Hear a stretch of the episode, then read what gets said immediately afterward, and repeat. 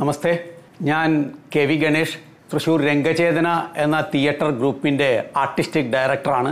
കഴിഞ്ഞ മുപ്പത് മുപ്പത്തിരണ്ട് വർഷക്കാലമായിട്ട് നാടകം എന്ന രംഗകലയിൽ നിന്ന് ഉപജീവനമാർഗം കണ്ടെത്തി ജീവിതം മുന്നോട്ട് കൊണ്ടുപോകുന്ന ഒരു കുടുംബത്തിന്റെ ഒരേ ഒരു വരുമാന സ്രോതസ് എന്നിലൂടെയാണ്. അത്തരത്തിലുള്ള നിരവധി കലാകാരന്മാർ കേരളത്തിലുണ്ട്. അത് അനുഷ്ഠാന കലകളിലാണെങ്കിലും ഇതര ക്ഷേത്രകലകളിലും അതുപോലെ തന്നെ ഉത്സവങ്ങളുടെ ഭാഗമായി രൂപപ്പെട്ടു വരുന്ന ഗാനമേള മിമിക്രി തുടങ്ങി നൃത്തം സംഗീതം നാടകം. ഞാൻ റെപ്രസെന്റ് ചെയ്യുന്നത് നാടകം എന്ന് പറയുന്ന രംഗകലയിലാണ്. ഈ രംഗകലയെ സംബന്ധിച്ച് പറയുകയാണെങ്കിൽ ഏറ്റവും ഈ കോവിഡ് കാലത്തെ പ്രതിസന്ധിയിൽ പെട്ടുപോയിട്ടുള്ള ഏറ്റവും ദുരന്തം അനുഭവിക്കുന്ന ഒരു വിഭാഗം രംഗകലകളിൽ നിന്ന് അന്നം കണ്ടെത്തിയിരുന്നവരാണ് എന്ന് ഞങ്ങൾ കരുതുന്നു. കാരണം എല്ലാ ഇടങ്ങളും സജീവമായാൽ മാത്രമേ ഞങ്ങളുടെ അരങ്ങ് ഉണരുകയുള്ളൂ എന്ന തികഞ്ഞ ബോധ്യം ഞങ്ങൾക്കുണ്ട്. ആ ബോധ്യത്തിലും ഇടയിലും വല്ലാത്തൊരാശങ്കയുണ്ട് ആ ആശങ്ക എന്താണെന്ന് വെച്ച് കഴിഞ്ഞാൽ ഈ കോവിഡ് കാലത്തെ പ്രതിസന്ധികളും മറികട മറികടന്നുകൊണ്ട് ഒരു സാധാരണ ജീവിതത്തിലേക്ക് നമ്മൾ മുന്നോട്ട് പോകുമ്പോഴും പഴയതുപോലെയുള്ള ഒരു സമൂഹം രൂപപ്പെടുമോ എന്ന കാര്യത്തിൽ വലിയ ആശങ്ക നിലനിൽക്കുന്നുണ്ട്. നമ്മളുടെ കൂട്ടം കൂടിയുള്ള ഉത്സവങ്ങളും അത്തരത്തിലുള്ള ആഘോഷങ്ങളിലേക്കും ജനങ്ങളെ എത്തിക്കുന്ന രീതികളും അതിനുവേണ്ടി ഫണ്ട് കളക്ട് ചെയ്യുന്ന രീതികളിലുമൊക്കെ വലിയ മാറ്റം ഉണ്ടാകുമെന്നാണ് ഞങ്ങൾ കരുതുന്നത്. കേരളത്തിലെ എല്ലാ വിഭാഗത്തിലുള്ള കലാകാരന്മാരെയും പോറ്റി വളർത്തിയിരുന്നതും നിലനിർത്തിയിരുന്നതും ഈ നാട്ടിലെ സാധാരണ ജനങ്ങൾ തന്നെയാണ് എന്ന തികഞ്ഞ ബോധ്യവും ഞങ്ങൾക്കുണ്ട്. കാരണം ഒരു ഗവൺമെന്റിന്റെയും എയ്ഡോട് കൂടിയിട്ടുള്ള പരിപാടികളല്ല കേരളത്തിലെ ഉത്സവപ്പറമ്പുകളാണെങ്കിലും അരങ്ങുകളാണെങ്കിലും ഉണർത്തി വിട്ടിരുന്നത് അത്തരം ഉണർത്തുപാട്ടലുകളൊക്കെ ചില ഫെസ്റ്റിവലുകളിലും കേന്ദ്രീകൃതമായ ഫെസ്റ്റിവലുകളിലൊക്കെ ഉണ്ടാകാമെങ്കിലും ഗ്രാമഗ്രാമാന്തരങ്ങളിലുള്ള വിവിധ സാംസ്കാരിക കൂട്ടായ്മകളും ഗ്രാമീണ കൂട്ടായ്മകളും അങ്ങനെ ചേർന്ന് നിൽക്കുന്ന ചില സംഘടിതമായിട്ടുള്ള ഓരോ പ്രദേശത്തിന്റെയും ഒത്തുചേരലുകളാണ് കേരളത്തിന്റെ കലാസമൂഹത്തെ മുന്നോട്ട് വളർത്തിയിരുന്നത്. ആ വിഭാഗമാണ് ഇന്ന് ഏറ്റവും സാധാരണ തൊഴിലാളികൾ ഒരു ഓട്ടോറിക്ഷ തൊഴിലാളി സാധാരണ കർഷക തൊഴിലാളി അങ്ങനെ നിരവധി മേഖലകളിൽ അന്നന്നത്തെ അന്നത്തിന് വേണ്ടി ജീവിതം മുന്നോട്ട് പോയിക്കൊണ്ടിരിക്കുന്ന തൊഴിൽ മേഖലയിലുള്ള ആളുകളുടെ അവരുടെ ബാക്കി വെച്ചുള്ള അവരുടെ സന്തോഷ പ്രകടനത്തിന്റെ ഭാഗമായി കലാരംഗത്തേക്ക് കൊടുക്കുന്ന കോൺട്രിബ്യൂഷനിലൂടെയാണ് ഇത്രയും കാലം കേരളത്തിന്റെ കലാസമൂഹത്തെ പിടിച്ചു നിർത്തിയിട്ടുള്ളത്.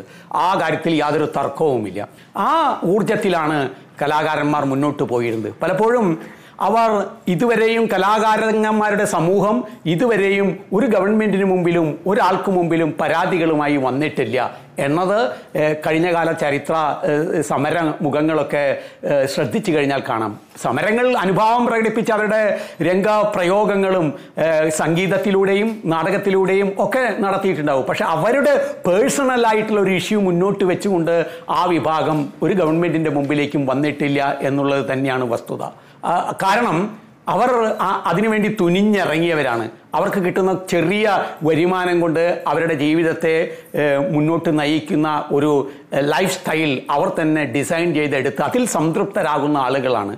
അവർ ആരെയും പരാതി പറഞ്ഞിട്ടില്ല. പക്ഷേ ഇപ്പോഴത്തെ ഈ സിറ്റുവേഷൻ ഞങ്ങളെ വല്ലാതെ അലോസരപ്പെടുത്തുന്നുണ്ട്. അത് ഒരു പേഴ്സണലായിട്ട് പറയുകയാണെങ്കിൽ കഴിഞ്ഞ വർഷം മാർച്ച് ഒൻപതാം തീയതിയാണ് എനിക്ക് കലാരംഗത്ത് നിന്ന് ഒരു പേയ്മെന്റ് കിട്ടിയിട്ടുള്ളത്. ഏകദേശം ഒന്നര വർഷത്തിലധികമായി ഒരു രൂപ പോലും പേയ്മെന്റ് കിട്ടാത്ത ഒരവസ്ഥയിലാണ് കലാകാരൻ എന്ന നിലയ്ക്ക് ഞാൻ എന്റെ വീട്ടിൽ സമയം കഴിച്ചു കൂട്ടുന്നത്. പല ആളുകളും പറയും നിങ്ങൾക്ക് എഴുതിക്കൂടെ? നിങ്ങൾക്ക് വായിച്ചുകൂടെ? അല്ലെങ്കിൽ വീട്ടിലിരുന്ന് ചെയ്യാവുന്ന ക്രിയേറ്റീവായിട്ടുള്ള വർക്കുകൾ ചെയ്തുകൂടെ? സത്യം അങ്ങനെയല്ല. നമ്മളാണ് പലപ്പോഴും ഓരോ കലാകാരനുമാണ് അവന്റെ കുടുംബത്തിനെ മുന്നോട്ട് കൊണ്ടുപോകുന്നത്. അവർ വല്ലാത്ത വിഭ്രാന്തിയിലാണ് മാനസിക വിഭ്രാന്തിയിലാണ്. അതെന്താണെന്ന് വെച്ച് കഴിഞ്ഞാൽ തീർച്ചയായിട്ടും അവരുടെ വീട്ടുകാരെ അറിയിക്കാത്ത ഒരു മനസ്സ് അവർക്കുണ്ട്. ഒരു അച്ഛന്റെ അല്ലെങ്കിൽ ഒരു ജ്യേഷ്ഠന്റെ ജ്യേഷ്ഠന്റെ സഹോദരന്റെ അല്ലെങ്കിൽ ഒരു സഹോദരിയുടെ ഒക്കെ ഒരു വലിയൊരു മനസ്സ് അവർക്കുണ്ട്. സ്ത്രീകളായിട്ടുള്ള ആളുകളും ഒരുപാട് കലാരംഗത്തുണ്ട്. നാടകരംഗത്ത് അരങ്ങിലൊക്കെ വരുന്ന ഒരുപാട് സ്ത്രീകളുണ്ട്. അവരുടെ എക്സ്പീരിയൻസ് ഒക്കെ ഷെയർ ചെയ്തിട്ടുണ്ട്. അപ്പോൾ അവരെ സംബന്ധിച്ചിടത്തോളം അവരുടെ ബന്ധുജനങ്ങളെ അവരറിയിക്കുന്നില്ലെങ്കിലും അവർ ചിരിച്ചും കളിച്ചൊക്കെ മുന്നോട്ട് പോകുന്നുണ്ടെങ്കിലും അവർക്ക് ഈ വ്യാധി ഉണ്ടല്ലോ. കാലം ഈ രൂപപ്പെടുത്തിയെടുത്തിയ വ്യാധി. നാളെ എന്ത് ചെയ്യാം എന്നുള്ള ചിന്തയിലാണ്. അത് മറികടക്കാൻ നമുക്ക് ഇതുവരെയും സാധിച്ചിട്ടില്ല നാളത്തെ. പക്ഷേ അങ്ങനെയുള്ളൊരവസ്ഥയിൽ നമ്മൾ പലപ്പോഴും ഈ അരങ്ങുകളെ സ്വന്തമായിട്ട് സൃഷ്ടിച്ചെടുക്കേണ്ട ഒരു ബാധ്യത കൂടി ഇപ്പോൾ കലാകാരന്മാരിൽ വന്നുപെട്ടിരിക്കുകയാണ്. ഒരു ഗവൺമെന്റ് ഏജൻസികളോ ഇതര സ്ഥാപനങ്ങളോ ഒന്നും തന്നെ മുന്നിട്ട് ഇറങ്ങാത്തത് കൊണ്ട് നമ്മൾ തന്നെ സൃഷ്ടിച്ചെടുക്കേണ്ട ഗവൺമെന്റിന്റെ നിയന്ത്രണങ്ങൾ നന്നായിട്ടുണ്ട്. അപ്പോൾ നമുക്ക് വേണ്ടത് ഈ നഷ്ടപ്പെട്ട അരങ്ങുകളെ എങ്ങനെ സൃഷ്ടിച്ചെടുക്കാം എന്നുള്ള കാര്യത്തിലാണ് ശ്രദ്ധ ഊന്നൽ കൊടുക്കേണ്ടത്. വിവിധ സാംസ്കാരിക സംഘടനകളാണെങ്കിലും സാമൂഹ്യ സംഘടനകളാണും അല്ലെങ്കിൽ രാഷ്ട്രീയത്തിൽ ഇടപെടുന്ന വ്യക്തികളാണെങ്കിലും അവരാൽ നയിക്കപ്പെടുന്ന സർക്കാരും ആ കാര്യത്തിലാണ് ഊന്നൽ കൊടുക്കേണ്ടത് എന്ന് എനിക്ക് തോന്നുന്നു. അത്തരം ഒരു ഈ കലാമണ്ഡലത്തിലുള്ള അല്ലെങ്കിൽ കലാമേഖലയിലുള്ള ആളുകളിലേക്ക് അത്തരമൊരു ശ്രദ്ധ ആ വിഭാഗങ്ങളിൽ നിന്ന് ഒന്നും തന്നെ എത്തിയിട്ടില്ല എന്നതുകൊണ്ടും പലപ്പോഴും ഇങ്ങനെയാണ്. ചെറിയ ഈ കാലത്തിന് അനുയോജ്യമായ തരത്തിൽ ചെറിയ സദസ്സുകൾക്ക് മുമ്പിൽ പരിപാടികൾ അവതരിപ്പിക്കുന്ന ബോധപൂർവമുള്ള അരങ്ങുകൾ സൃഷ്ടിച്ചെടുക്കാനുള്ളൊരു ശ്രമം ഉത്തരവാദിത്തപ്പെട്ട ഏജൻസികളുടെ കയ്യിൽ നിന്നും രൂപപ്പെടുത്തേണ്ടതുണ്ട്. അപ്പോൾ സ്വാഭാവികമായിട്ടും ഒരു ഒരു ഒരു സൊസൈറ്റിയിൽ നിന്ന് മുൻകാലങ്ങളിൽ രൂപപ്പെടുത്തി സംഘടിപ്പിച്ചെടുത്തിരുന്ന പണത്തിന്റെ ലഭ്യതയ്ക്ക് വലിയ കുറവുണ്ടായിരിക്കും. അതിന് പരിഹരിക്കാൻ മുൻകാലങ്ങളിൽ ഒന്നും പരാതി പറഞ്ഞിട്ടില്ലാത്ത കലാവിഭാ രംഗത്ത് പ്രവർത്തിക്കുന്ന ആളുകളാണ് എന്ന തിരിച്ചറിവോടുകൂടി ഗവൺമെന്റ് ഇപ്പോൾ ഇടപെടേണ്ടതുണ്ട് എന്നെനിക്ക് തോന്നുന്നു. അപ്പോൾ അവിടുത്തെ ആ സ്വാഭാവികമായിട്ടും ജനങ്ങൾ സ്വരൂപിച്ചിരുന്ന ഫണ്ട് ഇല്ലാതെ വരുന്ന ഈ കാലത്ത് ബദൽ എങ്ങനെ റേസ് ചെയ്യാം? അതിന്റെ ഉത്തരവാദിത്തം തീർച്ചയായിട്ടും ഗവൺമെന്റിനുണ്ട് എന്നാണ് ഞാൻ കരുതുന്നത്. പക്ഷേ ആ മേഖലയിലേക്ക് ശ്രദ്ധിക്കപ്പെടുന്നില്ല എന്നതുകൊണ്ട് തന്നെ ഞങ്ങൾ തന്നെ ചില പരിപാടികൾ ആരംഭിച്ചു കഴിഞ്ഞു. ഇപ്പോൾ രംഗചേതന എന്ന നിലയ്ക്ക് ഞങ്ങൾ ഓരോ വീടുകളെയും അരങ്ങ് ആക്കി മാറ്റുന്ന ഒരു ലൈവ് പ്രോഗ്രാം ഇപ്പോൾ തുടങ്ങിക്കഴിഞ്ഞു. ഇന്ന് ഞാൻ ഈ സംഭാഷണം നടത്തുന്ന ഈ ദിവസം ഏഴ് വീടുകൾ ഞങ്ങൾ സന്ദർശിച്ചു കഴിഞ്ഞു. ഏഴ് വീടുകളിൽ ഞങ്ങൾ വെറുതെ സന്ദർശിക്കുകയല്ല. ഏഴ് കല കൊണ്ട് മാത്രം ഉപജീവനം നടത്തുന്ന തൃശ്ശൂർ ജില്ലയിലെ ഏഴ് വ്യത്യസ്ത കലാ നാടകം ഗാനമേള അങ്ങനെ വിവിധങ്ങളായിട്ടുള്ള മേഖലകളിൽ പ്രവർത്തിച്ചു കൊണ്ടിരിക്കുന്ന കലാകാരന്മാരുടെ വീടുകളിൽ എത്തുകയും ആ വീടുകളിൽ അവരുടെ പരിപാടികൾ നമ്മൾ നമ്മളുടെ രംഗചേതന എന്ന് പറയുന്ന സംഘടനയുടെ ഫേസ്ബുക്ക് പേജിലൂടെ ലൈവായിട്ട് അത് ജനങ്ങളിലേക്ക് എത്തിക്കുന്നു. ആ പരിപാടി കാണുന്ന ജനങ്ങളോട് ഞങ്ങളൊരു റിക്വസ്റ്റ് കൊടുക്കുന്നുണ്ട്. ഈ പരിപാടി കാണുന്നവർ ഒരു പത്ത് രൂപയെങ്കിലും ഈ ഓരോ പരിപാടിക്കും സംഭാവനയായിട്ട് ഞങ്ങൾ നൽകുക. ഞങ്ങൾ ചെയ്യുന്നത് ഓരോ കലാകാരന്റെയും വീട് സന്ദർശിക്കുമ്പോൾ ആ കലാകാരന് പരിപാടി കഴിയുമ്പോൾ ആ നിമിഷം തന്നെ പതിനായിരം രൂപ ആ വീട്ടിൽ കൊടുത്തിട്ട് പോരുന്നു. പതിനായിരം രൂപ എന്ന് പറയുന്നത് ഇന്നത്തെ കാലത്ത് ഒരു ചെറിയ തുകയല്ല. ഒരു എന്നെ എന്നെപ്പോലെ വലി മറ്റു ബാധ്യതകളൊന്നുമില്ലെങ്കിൽ ഒരു സാധാരണ കുടുംബത്തിന് ഒരു രണ്ട് മാസമോ മൂന്ന് മാസമൊക്കെ റേഷന്റെയും മറ്റും സഹായത്തോടു കൂടി എന്ന് ഞാൻ ചേർത്ത് പറയാണ് ബ്രാക്കറ്റിൽ മുന്നോട്ട് പോകാൻ പറ്റുമെന്ന പറ്റുന്ന ഒരു തുകയാണ്. അപ്പോൾ എനിക്ക് ഗവൺമെന്റോ മറ്റ് ഏജൻസികളോടൊക്കെ മിനിമം ഒരു അയ്യായിരം രൂപ വെച്ചെങ്കിലും ഓരോ കലാ കുടുംബത്തിലേക്കും എത്തിക്കുന്ന വിധത്തിലുള്ള അടിയന്തരമായിട്ടുള്ള ഒരു ഇടപെടൽ സർക്കാർ ഏജൻസികളുടെ ഭാഗത്ത് നിന്ന് സംഗീത നാടക അക്കാദമിയുണ്ട് ലളിതകലാ അക്കാദമിയുണ്ട് ഫോക്ലോർ അക്കാദമിയുണ്ട് സാംസ്കാരിക വകുപ്പായിട്ട് മറ്റൊരു എല്ലാം കേന്ദ്രീകരിച്ച് മറ്റൊരു വിഭാഗമുണ്ട് കേരളത്തിൽ. ഇവരുടെയൊക്കെ ഒരു അടിയന്തരമായിട്ടുള്ള ശ്രദ്ധ ആ മേഖലയിലേക്ക് വേണമെന്നാണ് എനിക്ക് തോന്നുന്നത്. ഇപ്പോൾ ഞങ്ങൾ തൃശ്ശൂർ ജില്ലയിലെ തന്നെ നൂറ് വീടുകളിലേക്ക് എത്താനാണ് ഞങ്ങൾ ഈ പദ്ധതി കൊണ്ട് ഉദ്ദേശിക്കുന്നത്. നാളെ അടുത്ത ഒൻപതാമത്തെ ചാപ്റ്ററാണ്. നാളെ പ്രബലൻ വേലൂർ എന്ന് പറയുന്ന നാടക പ്രവർത്തകന്റെ വീട്ടിൽ നിന്ന് ആ ലൈവ് ഞങ്ങൾ ആറു മണിക്ക് പ്രേക്ഷകർക്ക് മുമ്പിലേക്ക് വിടുകയാണ് ജനങ്ങൾ നല്ല രൂപത്തിൽ സഹകരിക്കുന്നുണ്ട്. ഞങ്ങളെ മുൻകാലങ്ങളിൽ പോറ്റി മുന്നോട്ട് കൊണ്ടുപോയിരുന്ന ഞങ്ങൾക്ക് വേണ്ടി പണം നൽകിയിരുന്ന അതേ കൈകൾ തന്നെയാണ്. പക്ഷെ അത് കുറേ കൂടി വിശാലമായാണ്. കുറച്ച് പ്രവാസികളൊക്കെ അടങ്ങുന്ന നമുക്ക് കേരളത്തിന് പുറത്തുള്ള പ്രവാസി സമൂഹമൊക്കെ വലിയ സൗഹൃദത്തോടു കൂടിയും വലിയ ആവേശത്തോടു കൂടിയും ആശ്വാസ വചന നമ്മളെയൊക്കെ വിളിച്ച് ഇന്ത്യയുടെ ഇന്ത്യയ്ക്ക് പുറത്തുള്ള പല സ്ഥലങ്ങളിൽ നിന്നൊക്കെ മലയാളികൾ നമ്മളെയൊക്കെ വിളിച്ച് നിങ്ങളുടെ പരിപാടി നന്നായിട്ടുണ്ട് ഞങ്ങളൊപ്പമുണ്ട്. ഇത് നിങ്ങൾ തളരാതെ മുന്നോട്ട് പോകണം എന്ന് നമ്മൾ തുടങ്ങി വെച്ചപ്പോൾ മലയാളികൾ ഇതുവരെ കേരളത്തിലെ സാംസ്കാരിക മണ്ഡലത്തെ കേരളത്തിന്റെ കലാ അരങ്ങുകളെ പോഷിപ്പിക്കാൻ ഊർജം തങ്ങളുടെ പണിയിടങ്ങളിൽ നിന്ന് കണ്ടെത്തുന്ന വേതനങ്ങളിൽ നിന്ന് മാറ്റിവെച്ച ഊർജം ചെലവഴിച്ച അതേ മലയാളി മനസ്സ് ഇപ്പോൾ തയ്യാറായിട്ടുണ്ട് എന്നുള്ളത് ഒരു ഞങ്ങൾക്ക് എടുത്തു പറയാനുള്ള ഒരു കാര്യമാണ്. അതേ മട്ടില്ലെങ്കിലും ഉത്തരവാദിത്തപ്പെട്ട ഏജൻസികൾ ഈ വിഷയത്തിൽ ഇടപെടണമെന്നാണ് എനിക്ക് ഈ സന്ദർഭത്തിൽ പറയാനായിട്ട് ഉള്ള ഒരു കാര്യം.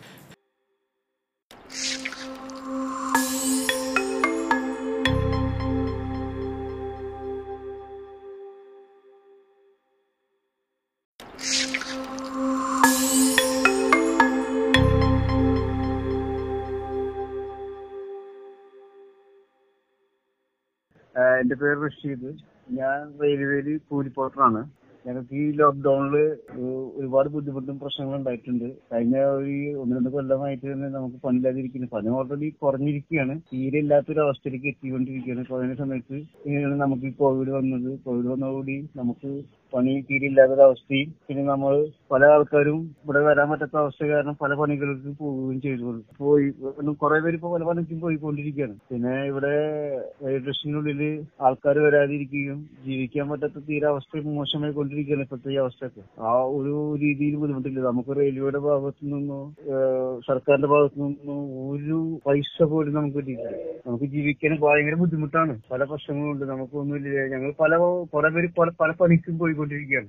ഇവിടെ വന്നു കഴിഞ്ഞാൽ അഞ്ച് പൈസ കിട്ടാത്ത അവസ്ഥയിലേക്ക് ആയിപ്പോ അപ്പൊ അതിന് ഞങ്ങൾ രണ്ട് മൂന്ന് ഞങ്ങൾ ഞങ്ങളുടെ കൂടെ ഉള്ള രണ്ട് പോട്ടർമാർ പല അസുഖങ്ങളായി മരണപ്പെട്ടു. ഇതൊക്കെ ഏഹ് എല്ലാവരും അറിയിച്ചു പിടിക്കുകയൊക്കെ ചെയ്തിട്ടുണ്ട്. പക്ഷെ ആരും നമുക്കൊരു റിപ്ലൈ തരികയോ നമ്മളോട് സംസാരിക്കാനോ ഒന്നിനും വരാനോ ആരില്ല ഞങ്ങളെ സഹതാപ തരങ്ങൾ തരങ്ങളുണ്ട്. ഞങ്ങളെ ഇഷ്ടപ്പെടുന്ന ഓഫീസർമാര് ഒരു അഞ്ഞൂറ് മുന്നൂറൊക്കെ വെച്ച് ഞങ്ങൾക്ക് തരായിരുന്നു ഇത്രയും ദിവസം. ഇനി കുറച്ച് പേരൊക്കെ നമ്മളെ ഇതാക്കിയിട്ടുണ്ട്. റെയിൽവേയുടെ ഭാഗത്തു നിന്നും സർക്കാരിന്റെ ഭാഗത്തു നിന്നും ഒന്നും കൂടി കിട്ടിയില്ല. ഇനി ഞങ്ങൾക്ക് ഇതിൽ നിന്ന് പലവർക്കും കുറെ കടങ്ങളും പല പ്രശ്നങ്ങളും ഒക്കെ ഒക്കെയുള്ള വീട്ടിലെ പല പ്രശ്നങ്ങൾ രോഗികളാണ്. കുറെ പേര് ഇതുണ്ട് വയസ്സ് ഏജ് പത്ത് അമ്പത് അമ്പത് വയസ്സ് കഴിഞ്ഞ് ഒരുപാട് പേര് അറുപത് വയസ്സൊക്കെ എത്തിയ ഒരുപാട് പേര് ഇവിടെ എല്ലാവർക്കും കൂടി എങ്ങനെ ജീവിക്കാൻ പറ്റുന്ന അറിയാത്തൊരു അവസ്ഥയിലാണ്. പലരും പല രീതിയിൽ പല പണിക്കും പോയിക്കൊണ്ടിരിക്കും എന്നിട്ട് പറ്റുന്നില്ല. പണികളില്ല. നമുക്ക് ആ കൂടി അറിയുന്ന നമ്മൾ പത്തിരുപത് വർഷമായ ആൾക്കാരൊക്കെയാണ്. ആ കൂടി അറിയുന്ന ഈ പണി മാത്രമാണ് വേറെ പണിക്ക് എല്ലാവർക്കും ഏജ് ഓവറായി നാപ്പത്തഞ്ച് അമ്പത് വയസ്സൊക്കെ ആൾക്കാരാണ് എല്ലാവരും. അപ്പൊ എല്ലാവർക്കും വേറെ പണിക്ക് പോകാൻ പറ്റാത്ത അവസ്ഥയാണ് ഇപ്പോ. നമ്മൾ വർഷങ്ങൾ പത്തിരുപത് കൊല്ലം ഇരുപത്തഞ്ച് കൊല്ലമായിട്ട് റെയിൽവേയിൽ നിന്നിട്ട് ഈ മഹാമാരി കാലത്ത് ഒരു രൂപ പോലും നമുക്ക് തന്നിട്ടില്ല. നമ്മൾ ദയനീയ അവസ്ഥയാണ് നമുക്ക് ഉണ്ടായിട്ടുള്ളത് ആരും ഇതിനെ കുറിച്ച് അന്വേഷിക്കാനോ പിടിക്കാനോ ഒന്നിനും തന്നെ വന്നിട്ടില്ല. എല്ലാ എല്ലാവർക്കും എല്ലാം വിളിച്ച് പറയുന്നത് ഇതാക്കുന്നു യൂണിയൻകാരോ മറ്റുള്ള ആൾക്കാരോ ആരും തന്നെ ഇല്ല. നമ്മളായിട്ട് ആർക്കും ഒരു ഇതില്ല. നമ്മൾ എങ്ങനെയോ ജീവിക്കുന്ന പോലും ചോദിക്കാൻ ആരും വരുന്നില്ല. അതിന് പ്രശ്നമാണ്. നമ്മൾ പലപ്പോഴും പല ആൾക്കാരെ കാണുമ്പോഴും മന്ത്രിമാരോ അല്ല വല്ല എം എൽ എമാരോ ആരൊക്കെ വരുമ്പോ അവരൊക്കെ പറയാറുണ്ട്. ആരും ഒക്കെ ശരിയോ എല്ലാവർക്കും ബാധിച്ചിട്ടുള്ള വിഷയമല്ലേ നമുക്ക് എന്തുകൊണ്ട് ഒരു ആ അഞ്ച് വയസ്സ് തരാണ്ടിരുന്നെന്ന് ചോദിച്ചാൽ നമുക്ക് ഉത്തരമില്ല നിങ്ങൾക്ക് കിട്ടില്ലേ? നിങ്ങൾ കേന്ദ്ര ഗവൺമെന്റ് സ്റ്റാഫല്ലേ എന്ന് പറയാം. ഞങ്ങൾ എങ്ങനെ കൂലിപ്പോട്ട് പോയി കേന്ദ്ര ഗവൺമെന്റ് സ്റ്റാഫാവും? അറിയുന്നില്ല നമുക്ക്. പറഞ്ഞു ആരും മനുഷ്യർക്ക് ശമ്പളം ഇല്ല. ഒന്നുമില്ല. നാട്ടുകാരിൽ നിന്ന് കാശൊന്നും മാത്രം നമുക്ക് ജീവിക്കാൻ പറ്റും. ആൾക്കാർ കയറി പോകുന്നില്ലാത്ത ഈ അവസ്ഥയിൽ എങ്ങനെ പൊട്ടമായിട്ട് ജീവിക്കുന്നു ആരും ചിന്തിക്കുന്നില്ല. എങ്ങനെ ഇരിക്കും രോഗം വന്ന ഡോക്ടറെ കാണാൻ പോലും പൈസ ഇല്ല. അങ്ങനത്തെ ഒരു അവസ്ഥ ചില അവസ്ഥ ഒരുപാട് പേർക്ക് പല പ്രശ്നങ്ങളുണ്ട്. ഇതൊന്നും പറഞ്ഞിട്ട് ആരും ഒരു മറുപടി പോലും നമുക്ക് തരുന്നില്ല. റെയിൽവേ സ്റ്റേഷനുള്ളിൽ നമ്മൾ എന്തെല്ലാം കാര്യങ്ങൾ ഇപ്പൊ റെയിൽവേയിൽ അതിഥി തൊഴിലാളികൾ പോയിരുന്ന കാലത്ത് അവർക്ക് വണ്ടി കയറ്റാൻ ഞങ്ങൾ ഡെയിലി ഇവിടെ വന്നിരുന്നുണ്ടെന്ന് വരും. ഒരു രൂപ എന്നാൽ നിങ്ങൾ വന്നതല്ലേ? റെയിൽവേക്ക് കഴിഞ്ഞിട്ടില്ല. അപ്പൊ ലാസ്റ്റ് പിന്നെ സാർമാരെ കടപെട്ട് പറഞ്ഞു പിന്നെ അവർ വരണ്ടെന്ന് പറഞ്ഞു. അവർക്ക് ചെലവുണ്ടെങ്കിൽ അവർ വരണ്ട. അങ്ങനെ ലാസ്റ്റ് അത് അവസാനിപ്പിച്ചു. ഇപ്പൊ റെയിൽവേ സ്റ്റേഷൻ മഴ പോലെ ആയിക്കൊണ്ടിരിക്കുന്നു. പക്ഷെ ആൾക്കാരും വരുന്നില്ല. വെറും ഇതന്നെ. എന്താ പറയാ? കൊല്ലത്തൊരു അവസ്ഥയും ഭയങ്കര ദയനീയമാണ്. നമുക്ക് കാശ് കിട്ടാത്തതിലും നമ്മളെ കാര്യങ്ങൾ ശ്രദ്ധിക്കാത്തതിലൊക്കെ ഭയങ്കര വിഷമമുണ്ട്. പക്ഷെ ഞങ്ങൾ ആരും പറഞ്ഞിട്ട് ആരും നമ്മൾ വിഷയം പരിഗണിക്കുന്നില്ല. അവസാനം നമ്മൾ എന്താ പറയാ? ജീവിച്ചുകൊണ്ട് ഇരിക്കാനുള്ള അവസ്ഥ. പറ്റാത്ത അവസ്ഥയിലേക്ക് എത്തിക്കൊണ്ടിരിക്കുകയാണ്. ഇതിന് വഴി എന്ന് പറഞ്ഞാൽ ഒന്നെങ്കിൽ ഞാൻ റെയിൽവേ ഞങ്ങൾക്ക് എന്തെങ്കിലും ശമ്പളം തരേണ്ടി വരും അതല്ലെങ്കിൽ നമുക്ക് എന്താ പറയാ? ജീവിക്കാൻ വേണ്ടിയിട്ട് എന്തെങ്കിലും ഒക്കെ ഒന്ന് തരാം. അതല്ലെങ്കിൽ ഞങ്ങൾ തന്നെ കുറച്ച് വർഷങ്ങൾക്ക് മുമ്പ് ഡി ഫോർ ക്ലാസ്സിലേക്ക് റെയിൽവേയിൽ കുറച്ചുകൂടി എടുത്തു. ആ- കാര്യങ്ങൾക്ക് മുന്നോട്ട് പോകാൻ പോലെ വഴി ഉണ്ടാക്കി തരികയും അല്ലെങ്കിൽ നമുക്ക് വേറെ എന്തെങ്കിലും ചെയ്തു തരിക. റെയിൽവേ തന്നെ തീരുമാനിക്കണം. നമുക്കതൊന്നും പറയാൻ പറ്റില്ല. ഒരുപാട് കാലങ്ങളായി നമ്മൾ ഇങ്ങനെ സംസാരിച്ചുകൊണ്ട് ഇങ്ങനെ എല്ലാവരും സംസാരിച്ച് സംസാരിച്ച് വയ്യാണ്ടായി. ഇനിയിപ്പോ ഈ എന്ത് ചെയ്യുന്ന അറിയാത്തൊരു അവസ്ഥയിൽ നിൽക്കുന്നു തീരുമാനങ്ങളൊക്കെ എന്താ പറയാ ഏത് ദൈവത്തിന് വിട്ടുകൊടുത്തിരിക്കുകയാണ് ഇപ്പോ. തീരും. കുറെ ഇപ്പൊ വയ്യാണ്ടായിക്കൊണ്ടിരിക്കുകയാണ് ഇപ്പോ. എന്താ ചെയ്യുന്നതെന്ന് തന്നെ അറിയുന്നില്ല. എല്ലാവരും ഇത് ഒരു ഇതായി കാണാം. ഏഹ് ഞങ്ങൾക്ക് സഹായിക്കാൻ പറ്റുന്ന കാര്യം സഹായിക്കുന്ന രീതിയിൽ പറ്റുന്ന രീതിയിൽ സഹായിക്കുക. റെയിൽവേയിൽ ഇത്രയും കാലം ജോലി ചെയ്ത് കുറെ വയസ്സായ ആൾക്കാരും കുറെ ബുദ്ധിമുട്ടുന്ന ആൾക്കാരൊക്കെ ഉണ്ട്. അവർക്കൊക്കെ എന്തെങ്കിലും വഴി കണ്ടെത്താം. എന്തെങ്കിലും വില വലിച്ചു കിട്ടാവുന്ന രീതിയാ. ഒരു ക്ഷേമനിധിയോ മറ്റൊന്നും തന്നെ നമുക്കില്ല. റെയിൽവേയിൽ ഉണ്ടാകുന്ന ആ കൂടി ഒരു പാസ്സാണുള്ളത് അതിപ്പോ തരുന്നുമില്ല. പിന്നെ റെയിൽവേയിൽ ഞങ്ങൾ എന്ത് ചെയ്യുമെന്ന് ഞങ്ങൾക്ക് അറിയുന്നില്ല. ഞങ്ങൾക്ക് ഒന്നുമില്ല റെയിൽവേയിൽ.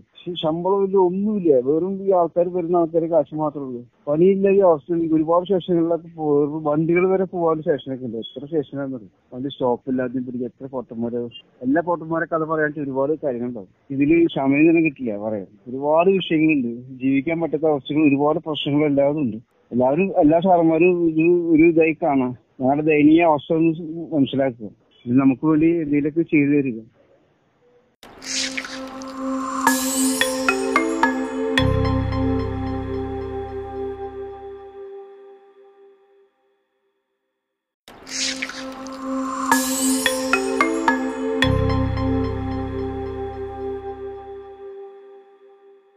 എന്റെ പേര് സക്കീനയാണ്. എനിക്ക് നാല്പത്തെട്ട് വയസ്സാണ്. ഞാൻ ഇവിടെ വെസ്റ്റിയിൽ കോഴിക്കോട് വെസ്റ്റിയിൽ നടക്കാവ് സ്റ്റേഷന്റെ അടുത്തായിട്ട് പരിധിയിലാണ് ഞാൻ താമസിക്കുന്ന വീട്.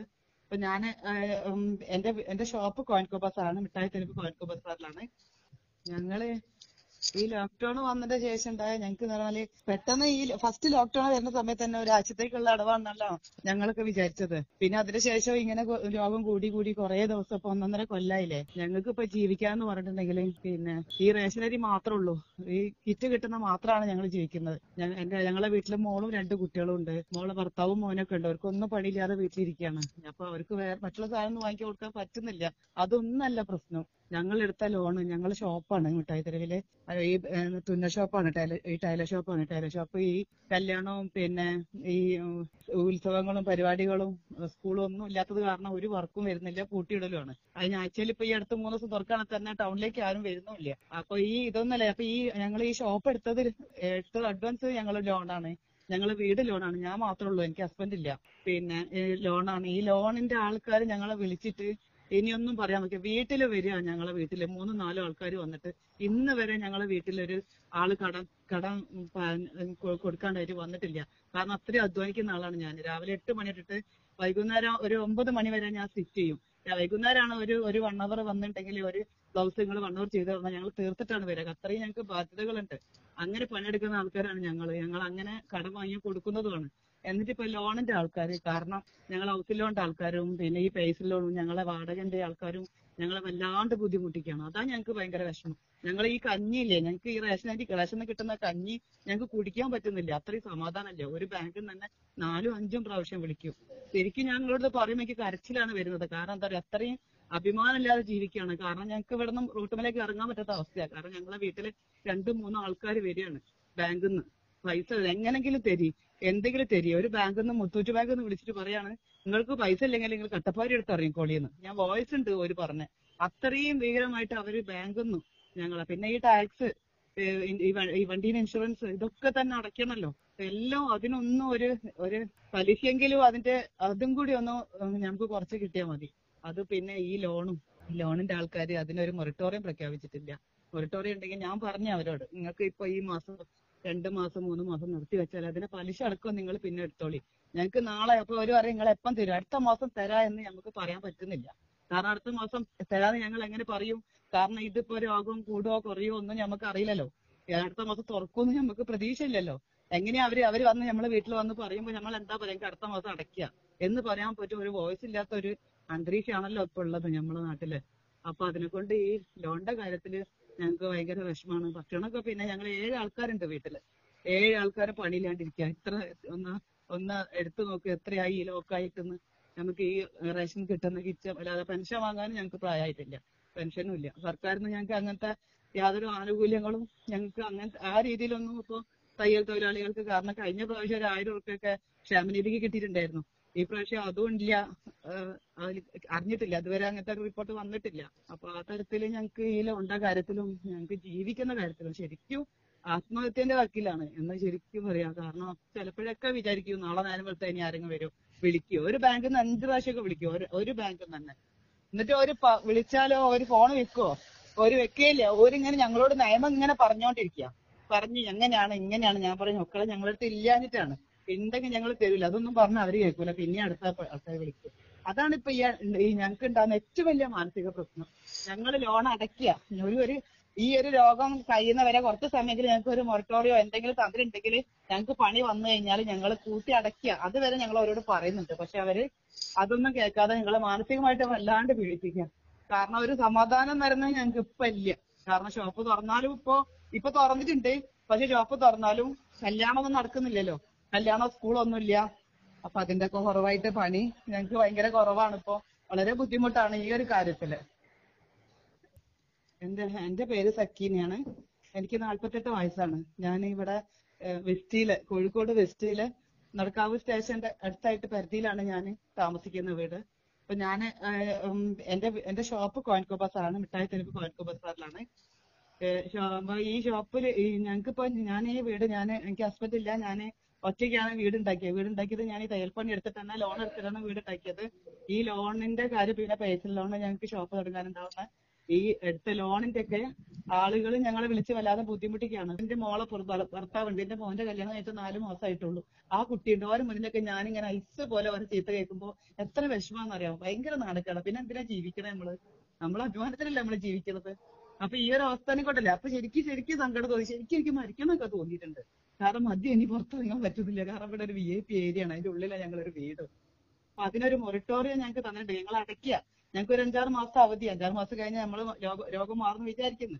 ഈ അഞ്ചാറ് മാസമെങ്കിലും ഞങ്ങൾക്ക് ഒരു മൊറട്ടോറിയം തന്നിട്ടുണ്ടെങ്കിൽ ഞങ്ങൾ പണിയെടുത്ത് കൂടുതൽ പണിയെടുത്തിട്ട് ഞങ്ങൾ ആ പൈസ ഞങ്ങൾ പലിശ അടക്ക എങ്കിലും തിരിച്ചടയ്ക്കാന്ന് വിചാരിക്കുകയാണ്.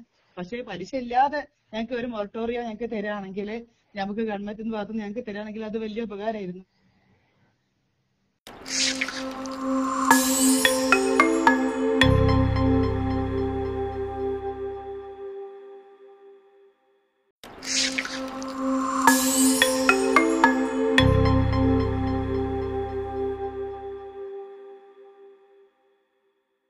പേര് സെയ്തു എന്നാണ്. ഞാൻ തൃശ്ശൂരാണുള്ളത് തൃശ്ശൂര് ഫുട്പാത്തിൽ കച്ചവടം ചെയ്യുന്നു. നമുക്ക് കോവിഡുമായിട്ട് ബന്ധപ്പെട്ടിട്ട് നമുക്ക് വന്നിട്ടുള്ള ബുദ്ധിമുട്ടെന്ന് പറയണം ഒന്നാമത്തെ നമുക്ക് പുറത്തേക്ക് ഇറങ്ങാനായിട്ട് സാധിച്ചിരുന്നില്ല.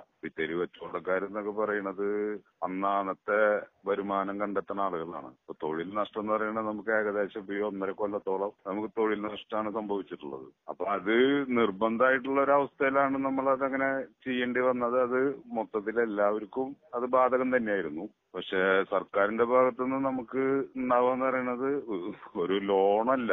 ലോണായിട്ടൊന്നും നമുക്ക് ഇതെടുത്തു കഴിഞ്ഞിട്ടുണ്ടെങ്കിൽ തിരിച്ചടവ് എന്ന് പറയുന്നത് നമുക്ക് അത്ര ഇതല്ലല്ലോ. കാരണം നമ്മൾ ഇത്ര അധികം കാലം ഒന്നര കൊല്ലത്തോളം നമ്മൾ വളരെയധികം കച്ചവടമൊന്നും ഇല്ലാണ്ട് വളരെ ബുദ്ധിമുട്ടി ജീവിക്കുന്ന ആൾക്കാർ ഇനി ഞങ്ങൾക്ക് ഒരു ലോൺ തന്നു എന്ന് പറഞ്ഞു കഴിഞ്ഞാൽ ആ ലോൺ നമുക്ക് തിരിച്ചടയ്ക്കാൻ സാധിക്കണം. അപ്പൊ ഇത്ര നാളത്തെ ബാധ്യതയും അതിന്റെ ഒപ്പം ഈ ബാധ്യതയും കൂടി ആകുമ്പോൾ ഇത്തരം കച്ചവടക്കാരെ സംബന്ധിച്ച് അത് വളരെയധികം ബുദ്ധിമുട്ടായിരിക്കും. അപ്പൊ അതിൽ സർക്കാർ എന്ന് പറയുന്നത് ഇത്തരം ആളുകളെ കണ്ടെത്തി അവർക്ക് വേണ്ട ഒരു സൗജന്യ സംരക്ഷണമാണ് വേണ്ടത്. അത് മറ്റുള്ള തരത്തിലല്ല നമുക്ക് സാമ്പത്തികമായിട്ട് തന്നെയാണത്. അത് ചെറിയതാണെന്നുണ്ടെങ്കിലും ഒരു കച്ചവടക്കാരന് ചെയ്യാൻ പറ്റാവുന്ന ഒരു സഹായം സർക്കാരിന്റെ ഭാഗത്തുനിന്ന് അത് തന്നെയാണുള്ളത്. കാരണം ഒരുപാട് ആളുകൾ തൊഴിലെടുക്കാതെ ശമ്പളം മേടിച്ചിട്ടുള്ള ഒരു പീരീഡാണിത്. അതായത് ഗവൺമെന്റ് ഉദ്യോഗസ്ഥരെയാണ് നമ്മൾ ഞാൻ ചൂണ്ടിക്കാണിക്കുന്നത്. ഈ ഒന്നര കാലോ കാലത്തോളം അവർ ജോലിയില്ല അല്ലെങ്കിൽ പകുതി ആളുകൾ ജോലിക്ക് കയറുക ജോലിക്ക് പ്രവേശിക്കുക. അവർക്ക് ശമ്പളം അതുപോലെ തന്നെ ഇപ്പോ ഈ ഓണത്തിന്റെ സമയത്ത് ബോണസ്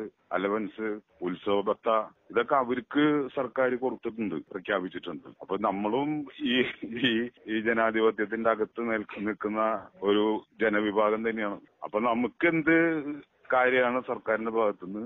ഈ പീരീഡിൽ ഇതിന്റെ മുമ്പത്തെ കാര്യമോ അല്ലെങ്കിൽ നമ്മൾ സാധാരണഗതിയിൽ ജീവിക്കുന്ന കാലത്തെ കാര്യം അതൊക്കെ പോട്ടെ. നമ്മളിപ്പോ ഇത്രയും വലിയൊരു പ്രതിസന്ധിയിൽ നിൽക്കുന്ന സമയത്ത് സർക്കാർ ഇത്തരം സൗകര്യങ്ങൾ ഗവൺമെന്റ് ജീവനക്കാർക്ക് ചെയ്തു കൊടുക്കണമെന്നുണ്ടെങ്കിൽ അവർക്ക് ബോണസ് കൊടുക്കണ്ടെന്നുണ്ടെങ്കിൽ അവരുടെ ബോണസ് അലവൻസ് അതൊക്കെ അവർക്ക് ശമ്പളം മാന്യമായിട്ട് കൊടുത്തിട്ടുണ്ടല്ലോ. വളരെ കുറവ് ശമ്പളക്കാരൊന്നല്ല ഗവൺമെന്റ് ജീവനക്കാർ. അപ്പൊ അവർക്ക് ശമ്പളത്തിന് കുറവ് വന്നിട്ടില്ല. അപ്പൊ ആ ഒരു സംഖ്യ ഇത്തരം തെരുവ് കച്ചവടക്കാരായിട്ടുള്ള അനവധി ആളുകളുണ്ട്. ആ ആളുകൾക്ക് കൊടുക്കാനുള്ള സന്മനസ്സാണ് സർക്കാർ കാണിക്കേണ്ടത്. അതിനുള്ള എന്റെ ഒരു വ്യക്തിപരമായിട്ടുള്ള ഒരു അഭിപ്രായമാണ്. മറ്റാളുകളുടെ തീരുമാനം ഇതൊക്കെ തന്നെയായിരിക്കും. അവരുടെയും താല്പര്യം ഇതൊക്കെ തന്നെയായിരിക്കും. വർത്തമാനം പറയാൻ ആളുകളില്ല എന്നുള്ളതാണ് അതിന്റെ ഏറ്റവും വലിയ കുറവ്. കാരണം അവർ ഒരു സംഘടിത ശക്തിയാണ്. ഗവൺമെന്റ് ജീവനക്കാര് ജോലിക്കാര് എന്ന് പറയുന്നത് അവർ ന്യൂനപക്ഷമാണെങ്കിൽ പോലും നമ്മുടെ കേരളത്തിൽ ന്യൂനപക്ഷമാണെങ്കിൽ പോലും അവരൊരു സംഘടിത ശക്തിയാണ്. കാരണം ഞാൻ പറയണത് എന്താ വെച്ചിട്ടുണ്ടെങ്കിൽ ഈ കോവിഡ് കാലത്ത് നമുക്ക് ഇത്രയധികം ലോക്ക്ഡൌണും കാര്യങ്ങളൊക്കെ നമുക്ക്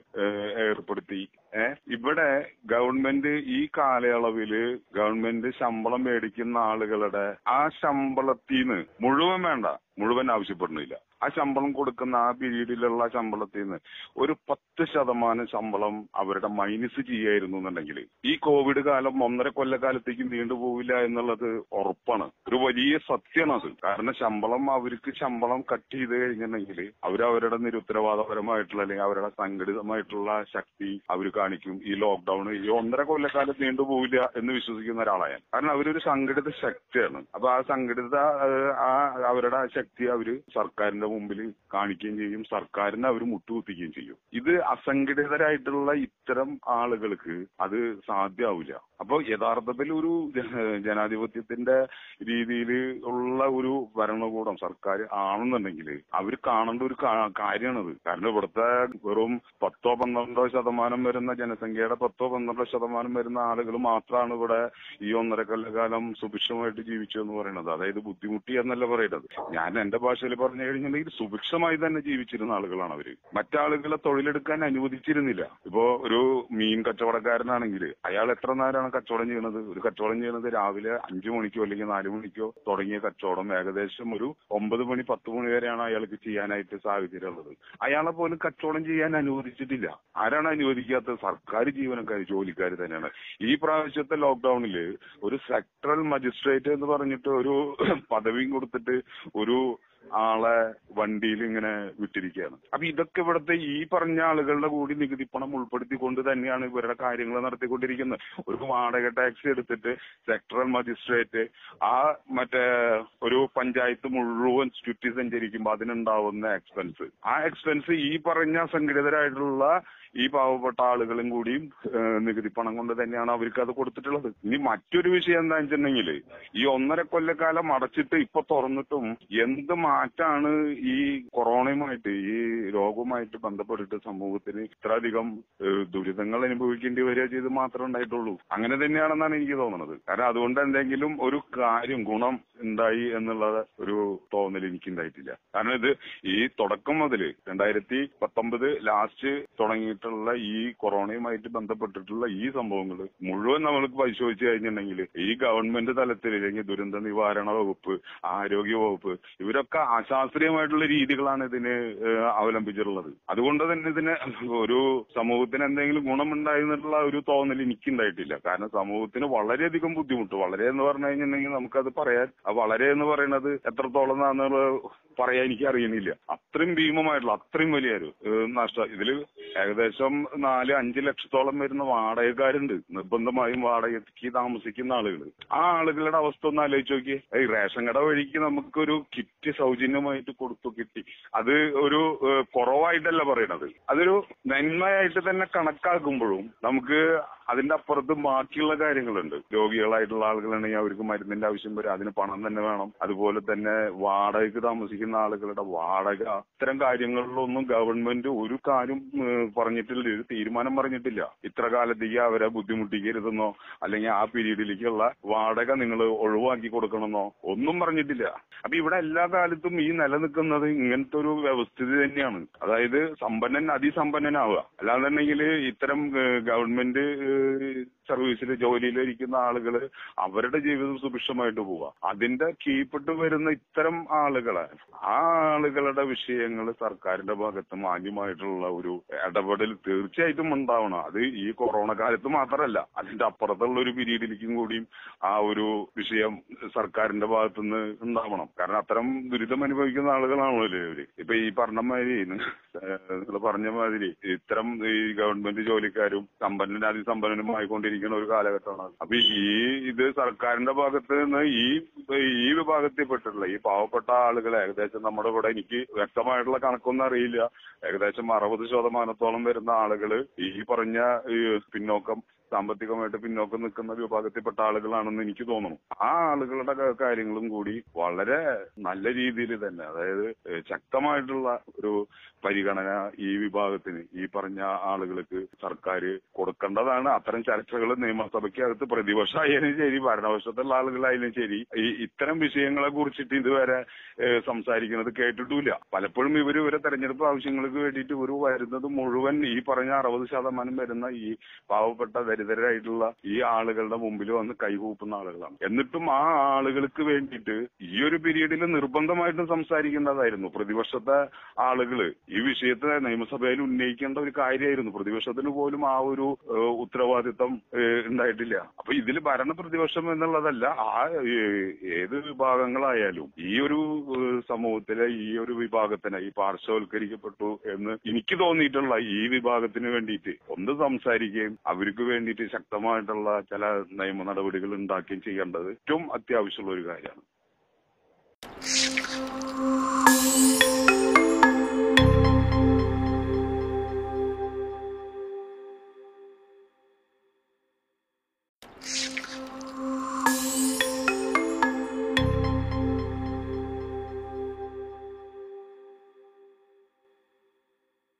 ഞാൻ ടി പി കുഞ്ഞിക്കണ്ണൻ കേരള ശാസ്ത്ര സാഹിത്യ പരിഷത്തിന്റെ സംസ്ഥാന ജനറൽ സെക്രട്ടറിയും പ്രസിഡന്റുമായി പ്രവർത്തിച്ചിരുന്നു. ഇപ്പോൾ സംസ്ഥാന കമ്മിറ്റി അംഗം കോഴിക്കോട് ജില്ലയിലെ നടുവണ്ണൂർ സ്വദേശി സർക്കാർ കോളേജിൽ സാമ്പത്തിക ശാസ്ത്ര വിഭാഗം അധ്യാപകനായിരുന്നു. രണ്ടായിരത്തി പന്ത്രണ്ടിൽ പേരാമ്പ്ര സി കെ ജി സ്മാരക ഗവൺമെന്റ് കോളേജിൽ നിന്ന് റിട്ടയർ ചെയ്തു.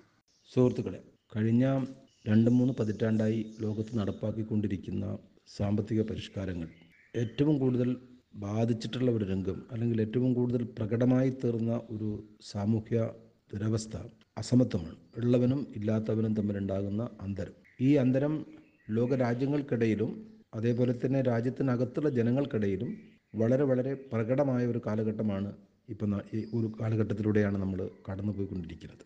വളരെ ചുരുക്കം പേരിലേക്ക് മുഴുവൻ സ്വത്തും സമ്പത്തും കേന്ദ്രീകരിക്കുന്ന ഒരു സ്ഥിതിയാണ് ലോകത്തുണ്ടാകുന്നത് എന്ന് എല്ലാ പഠനങ്ങളും ചൂണ്ടിക്കാണിച്ചുകൊണ്ടിരിക്കുകയാണ് ഈ ഒരു സാഹചര്യത്തിൽ ഉണ്ടായ കോവിഡ് മഹാമാരി ലോകത്ത് ശക്തി ആർജിച്ചു വരുന്ന ഈ അസമത്വ പ്രവണതയെ കൂടുതൽ രൂക്ഷമാക്കുന്ന സ്ഥിതിയാണ് നമ്മൾ കണ്ടത്. അതിന്റെ ഈ കോവിഡ് കാലത്ത് പോലും എല്ലാ തരത്തിലുണ്ടാകുന്ന സമ്പത്തും വളരെ പരിമിതമായിട്ടുണ്ടാകുന്ന കോർപ്പറേറ്റുകളിലേക്ക് കേന്ദ്രീകരിക്കുകയും അവരുടെ ഇച്ഛാനുസരണം തൊഴിലും അതുപോലുള്ള ബാക്കി എല്ലാ കാര്യങ്ങളും വിതരണം ചെയ്യപ്പെടുകയും ചെയ്യുന്ന ഒരു സ്ഥിതിവിശേഷമാണ് ഉണ്ടായി വന്നത്. അതിന്റെ ഒരു വലിയ വിപത്തിന് അല്ലെങ്കിൽ വലിയ ഒരു ഭീതിതമായ അവസ്ഥയാണ് ലോക തൊഴിൽ സംഘടന ഐ എൽ ഒ നടത്തിയ ചില നിരീക്ഷണങ്ങൾ വെച്ച് നോക്കുന്ന അവസരത്തിൽ കോവിഡ് കാലത്ത് മാത്രം നമുക്ക് ലോകത്താകെ ഉണ്ടാകുന്ന തൊഴിലവസരങ്ങളിൽ പതിനഞ്ച് പത്ത് ശതമാനത്തിനും പതിനഞ്ച് ശതമാനത്തിനും ഇടയിൽ നഷ്ടമുണ്ടായതായി കണക്കാക്കുന്നുണ്ട്. ഈ നഷ്ടം വൻതോതിൽ ബാധിക്കുന്നത് അസംഘടിത മേഖലയിൽ ഉണ്ടാകുന്ന തൊഴിലാളികളെ ആണെന്നുള്ളതാണ് ഈ സ്ഥിതിയെ കൂടുതൽ രൂക്ഷമാക്കുന്ന അല്ലെങ്കിൽ കൂടുതൽ ദയനീയമാകുന്ന ചിത്രം എന്നുള്ളത് നമ്മൾ കാണുന്നു. ലോകത്ത് അതാണ് സ്ഥിതി എന്നുണ്ടെങ്കിൽ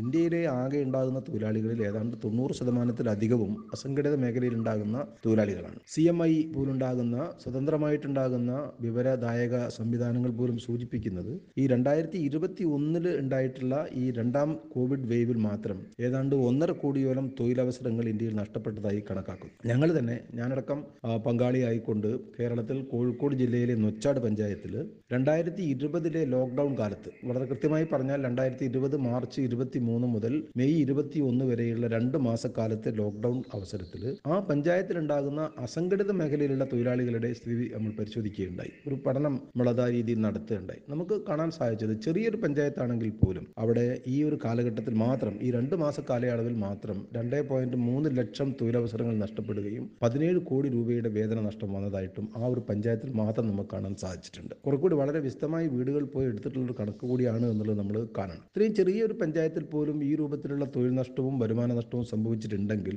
മൊത്തം കേരളത്തെ സംബന്ധിച്ചിടത്തോളം അത് വലിയ ഭീതിതമായിട്ടുണ്ടാകുന്ന ഒരു സംഖ്യയായിരിക്കും എന്നുള്ളത് നമ്മൾ കാണേണ്ടതാണ്. ഈ ഒരു അവസ്ഥ ശക്തിപ്പെടുത്തുന്ന രൂപത്തിലുണ്ടാകുന്ന ഒരു സാമ്പത്തിക നയമാണ് ഇന്ന് ഇന്ത്യ ഗവൺമെന്റ് തുടർന്ന് വരുന്നത് എന്നുള്ളത് നമ്മൾ കാണും ഇപ്പോൾ ഒന്നാം കോവിഡ് കാലത്ത് പോലും ഗവൺമെന്റ് നടപ്പാക്കിയിരുന്ന പത്ത് ശതമാനത്തോളം വരുന്ന നമ്മുടെ ദേശീയ വരുമാനത്തിന്റെ പത്ത് ശതമാനത്തോളം വരുന്ന കോവിഡ് പാക്കേജിൽ ഏതാണ്ട് ഒന്നര ശതമാനം മാത്രമാണ് ഇതിന്റെ ദുരിതം അനുഭവിക്കുന്ന ആൾക്കാരിലേക്ക് തൊഴിലായിട്ടോ വരുമാനമായിട്ടോ എത്തിയത് അല്ലെങ്കിൽ ഭക്ഷണ സാധനമായിട്ടോ എത്തിയിരുന്നത്. കഴിച്ച് ബാക്കിയുണ്ടായിരുന്ന മുഴുവൻ പൈസയും രാജ്യത്തിന്റെ സമ്പദ് വ്യവസ്ഥയുടെ പുനർനിർമ്മാണം എന്ന് പറയുന്ന ഒരു അഡ്രസ്സിൽ പെടുത്തി ഈ കോർപ്പറേറ്റ് മുതലാളിമാരെ ഏൽപ്പിക്കുകയാണ് ഗവൺമെന്റ് ചെയ്തിരുന്നത്. നമുക്കറിയാം ആ കാലത്ത് കൊണ്ടുവന്നിട്ടുണ്ടാകുന്ന എല്ലാ നിയമ നടപടികളും ഈ കോവിഡ് കാലത്തും സമ്പദ് വ്യവസ്ഥയെ പുനർനിർമ്മിക്കുന്നതിന് വേണ്ടിയിട്ടുള്ള ഉത്തരവാദിത്തം പൂർണമായിട്ടും കോർപ്പറേറ്റുകളെ ഏൽപ്പിക്കുകയും രാജ്യത്തിന്റെ വലിയൊരു അതിനുവേണ്ടി നീക്കിവെച്ചിരുന്ന വലിയൊരു വരുമാനത്തിന്റെ എല്ലാ തരത്തിലുള്ള സുഖസൗകര്യങ്ങളും അവരെ ഏൽപ്പിക്കുകയാണ്. അതൊരു ആ ഗവൺമെന്റിന്റെ നയം കൂടിയാണ് ഈ തരത്തിലുള്ള ഒരു അവസ്ഥയിലേക്ക് നമ്മൾ എത്തിച്ചത് നമ്മൾ കാണേണ്ടതായിട്ട് ആ ഒരു നിലപാടാണ് ഇന്ത്യ ഗവൺമെന്റ് സ്വീകരിച്ച്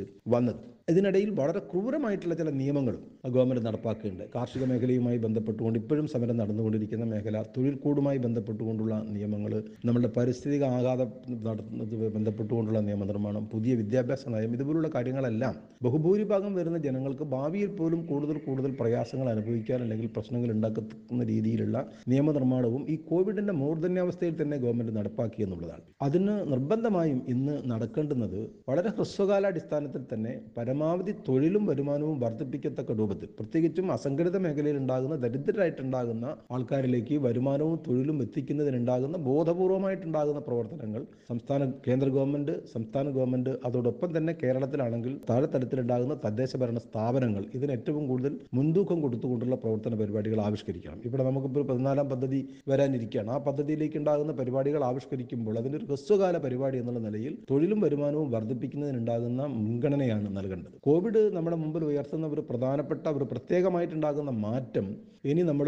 വീണ്ടും പ്രാഥമിക മേഖലകളിലേക്ക് തിരിഞ്ഞു പോകേണ്ടി വരും. നമ്മൾ കൃഷി നമ്മുടെ തൊഴിലുമായി ബന്ധപ്പെട്ടുകൊണ്ട്. അതുകൊണ്ട് തന്നെ കൃഷിയും കാർഷിക അനുബന്ധമായിട്ടുണ്ടാകുന്ന എല്ലാ തരത്തിലുള്ള പ്രവർത്തനങ്ങൾക്കും മുൻതൂക്കം കൊടുത്തുകൊണ്ട് മാത്രമേ നമുക്ക് ഈ ഒരു പ്രശ്നത്തെ അഭിമുഖീകരിക്കാൻ സാധിക്കുള്ളൂ. അതുകൊണ്ട് തന്നെ പഴയപടി തന്നെ നമ്മൾ ഒന്ന് രണ്ട് വെച്ച് തന്നെ തുടങ്ങേണ്ടി വരും. ഏറ്റവും നമ്മുടെ മൂലധനം കുറവുള്ള വൈദ്യുതിയുടെ ലഭ്യത കുറവുള്ള ഒരു സംസ്ഥാനം എന്നുള്ള നിലയിൽ കേരളം ഒരു യൂണിറ്റ് വൈദ്യുതി അല്ലെങ്കിൽ ഒരു യൂണിറ്റ് മൂലധനം ചെലവാക്കുന്ന അവസരത്തിൽ അതിൽ നിന്ന് പരമാവധി തൊഴിലും വരുമാനവും എങ്ങനെ പാവപ്പെട്ട ജനങ്ങളിലേക്ക് എത്തിക്കാൻ സാധിക്കും എന്നുള്ള ഒരു തന്ത്രമായിരിക്കണം സ്വീകരിക്കുന്നതും അതിനനുസരിച്ച പ്രവർത്തന പരിപാടികളായിരിക്കണം ആവിഷ്കരിക്കുന്നതും. അതിന് സഹായകമാകുന്ന രീതിയിൽ മുന്നോട്ട് നീങ്ങിയിട്ടില്ല എന്നുണ്ടെങ്കിൽ ഈ കോവിഡിന്റെ കോവിഡ് ഉണ്ടാക്കിയിട്ടുണ്ടാകുന്ന വലിയ ഒരു ഒരു സാമ്പത്തിക തിരിച്ചടി ഇന്നിപ്പം ഐ പി സി സി കാണിക്കുന്നത് പോലുണ്ടാകുന്ന കാലാവസ്ഥാ വ്യതിയാനവുമായി ബന്ധപ്പെട്ടുകൊണ്ടുള്ള അതിനേക്കാൾ ഭീകരമായിട്ടുണ്ടാകുന്ന മാറ്റങ്ങൾ ഇതെല്ലാം പ്രകൃതിയിലുണ്ടാകുന്ന മാറ്റങ്ങൾ എല്ലാ തരത്തിലുള്ള മാറ്റങ്ങളും ആത്യന്തികമായി അത് അനുഭവിക്കുക അതിന്റെ ദുരന്തം അനുഭവിക്കേണ്ടി വരുന്നത് പാവപ്പെട്ട ജനങ്ങളായിരിക്കും. കാരണം പാവപ്പെട്ട ജനങ്ങളാണ് ദരിദ്രരാണ് അവരുടെ ഉപജീവനത്തിന് വേണ്ടി പരിസ്ഥിതിയെ ആശ്രയിച്ച് ജീവിക്കുന്നത്. അവർക്ക് അവരുടെ ഉപജീവനത്തിന് വേണ്ടി കാർഷിക വൃത്തിയിൽ ആശ്രയിച്ച് ജീവിക്കുന്നത്. അതുകൊണ്ട് തന്നെ ഈ അസംഘടിത മേഖലയിലുള്ള ദരിദ്രരായിട്ടുണ്ടാകുന്ന ജനങ്ങൾക്ക് വന്നു ചേർന്നിട്ടുള്ള ഈ ഒരു ദുരവസ്ഥ മാറ്റണമെന്നുണ്ടെങ്കിൽ പാരിസ്ഥിതികമായിട്ടുണ്ടാകുന്ന സംരക്ഷണം വളരെ പ്രധാനപ്പെട്ടതാണ്. അതുവഴി മാത്രമേ അവരുടെ ഉപജീവനത്തിനുണ്ടാകുന്ന മാർഗങ്ങൾ സംരക്ഷിക്കപ്പെടുന്നുള്ളൂ. അത് കേവലമായിട്ടുണ്ടാകുന്ന ഒരു ഒരു ഒരു പാരിസ്ഥിതിക സ്നേഹത്തിന്റെ പേരിലല്ല.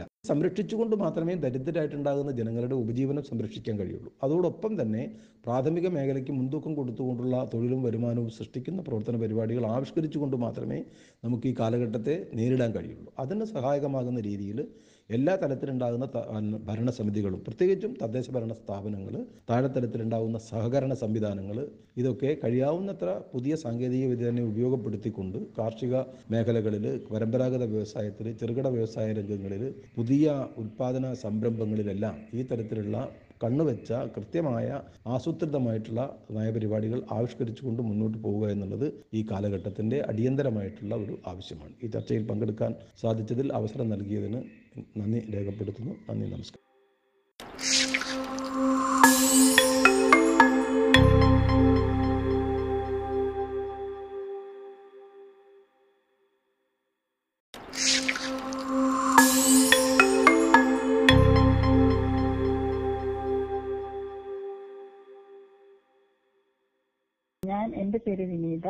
ഞാൻ വെസ്റ്റിൽ തുങ്കം റെയിൽവേ ഗേറ്റിനടുത്ത് താമസിക്കുന്നു. ഞാൻ ജോലി ചെയ്യുന്നത് മിഠായിത്തെരുവ് കോയൻക ബസാറിലാണ്. ഞാൻ പന്ത്രണ്ട് വർഷമായി അവിടെ ടൈലറിംഗ് ഷോപ്പ് നടത്തുന്നു. ഈ പന്ത്രണ്ട് വർഷവും പതിനൊന്ന് വർഷവും ഞാൻ എനിക്ക് സ്വന്തമായിട്ടൊരു വീടില്ലായിരുന്നു. അപ്പൊ ഈ പതിനൊന്ന് വർഷവും ഞാൻ അവിടെ ജോലി ചെയ്തിട്ട് എന്റെ കഠിനാധ്വാനം കൊണ്ടാണ് ഞാനിപ്പോ ഒരു വീടുണ്ടാക്കി. കഴിഞ്ഞ വർഷം ഞാനൊരു വീടുണ്ടാക്കി. പക്ഷെ ആ വീട് വാങ്ങിയ അന്ന് മുതൽ തുടങ്ങിയ ലോക്ക്ഡൌൺ എനിക്ക് എന്റെ കുടുംബത്തിനെ വളരെയേറെ ബാധിച്ചിട്ടുണ്ടായിരുന്നു ആ ലോക്ക്ഡൌൺ ഒരു ലോണ് പോലും കിട്ടാതെ ഞാൻ കടം വാങ്ങി അലയായിരുന്നു ഞാൻ കടത്തിന് വേണ്ടിയിട്ട്.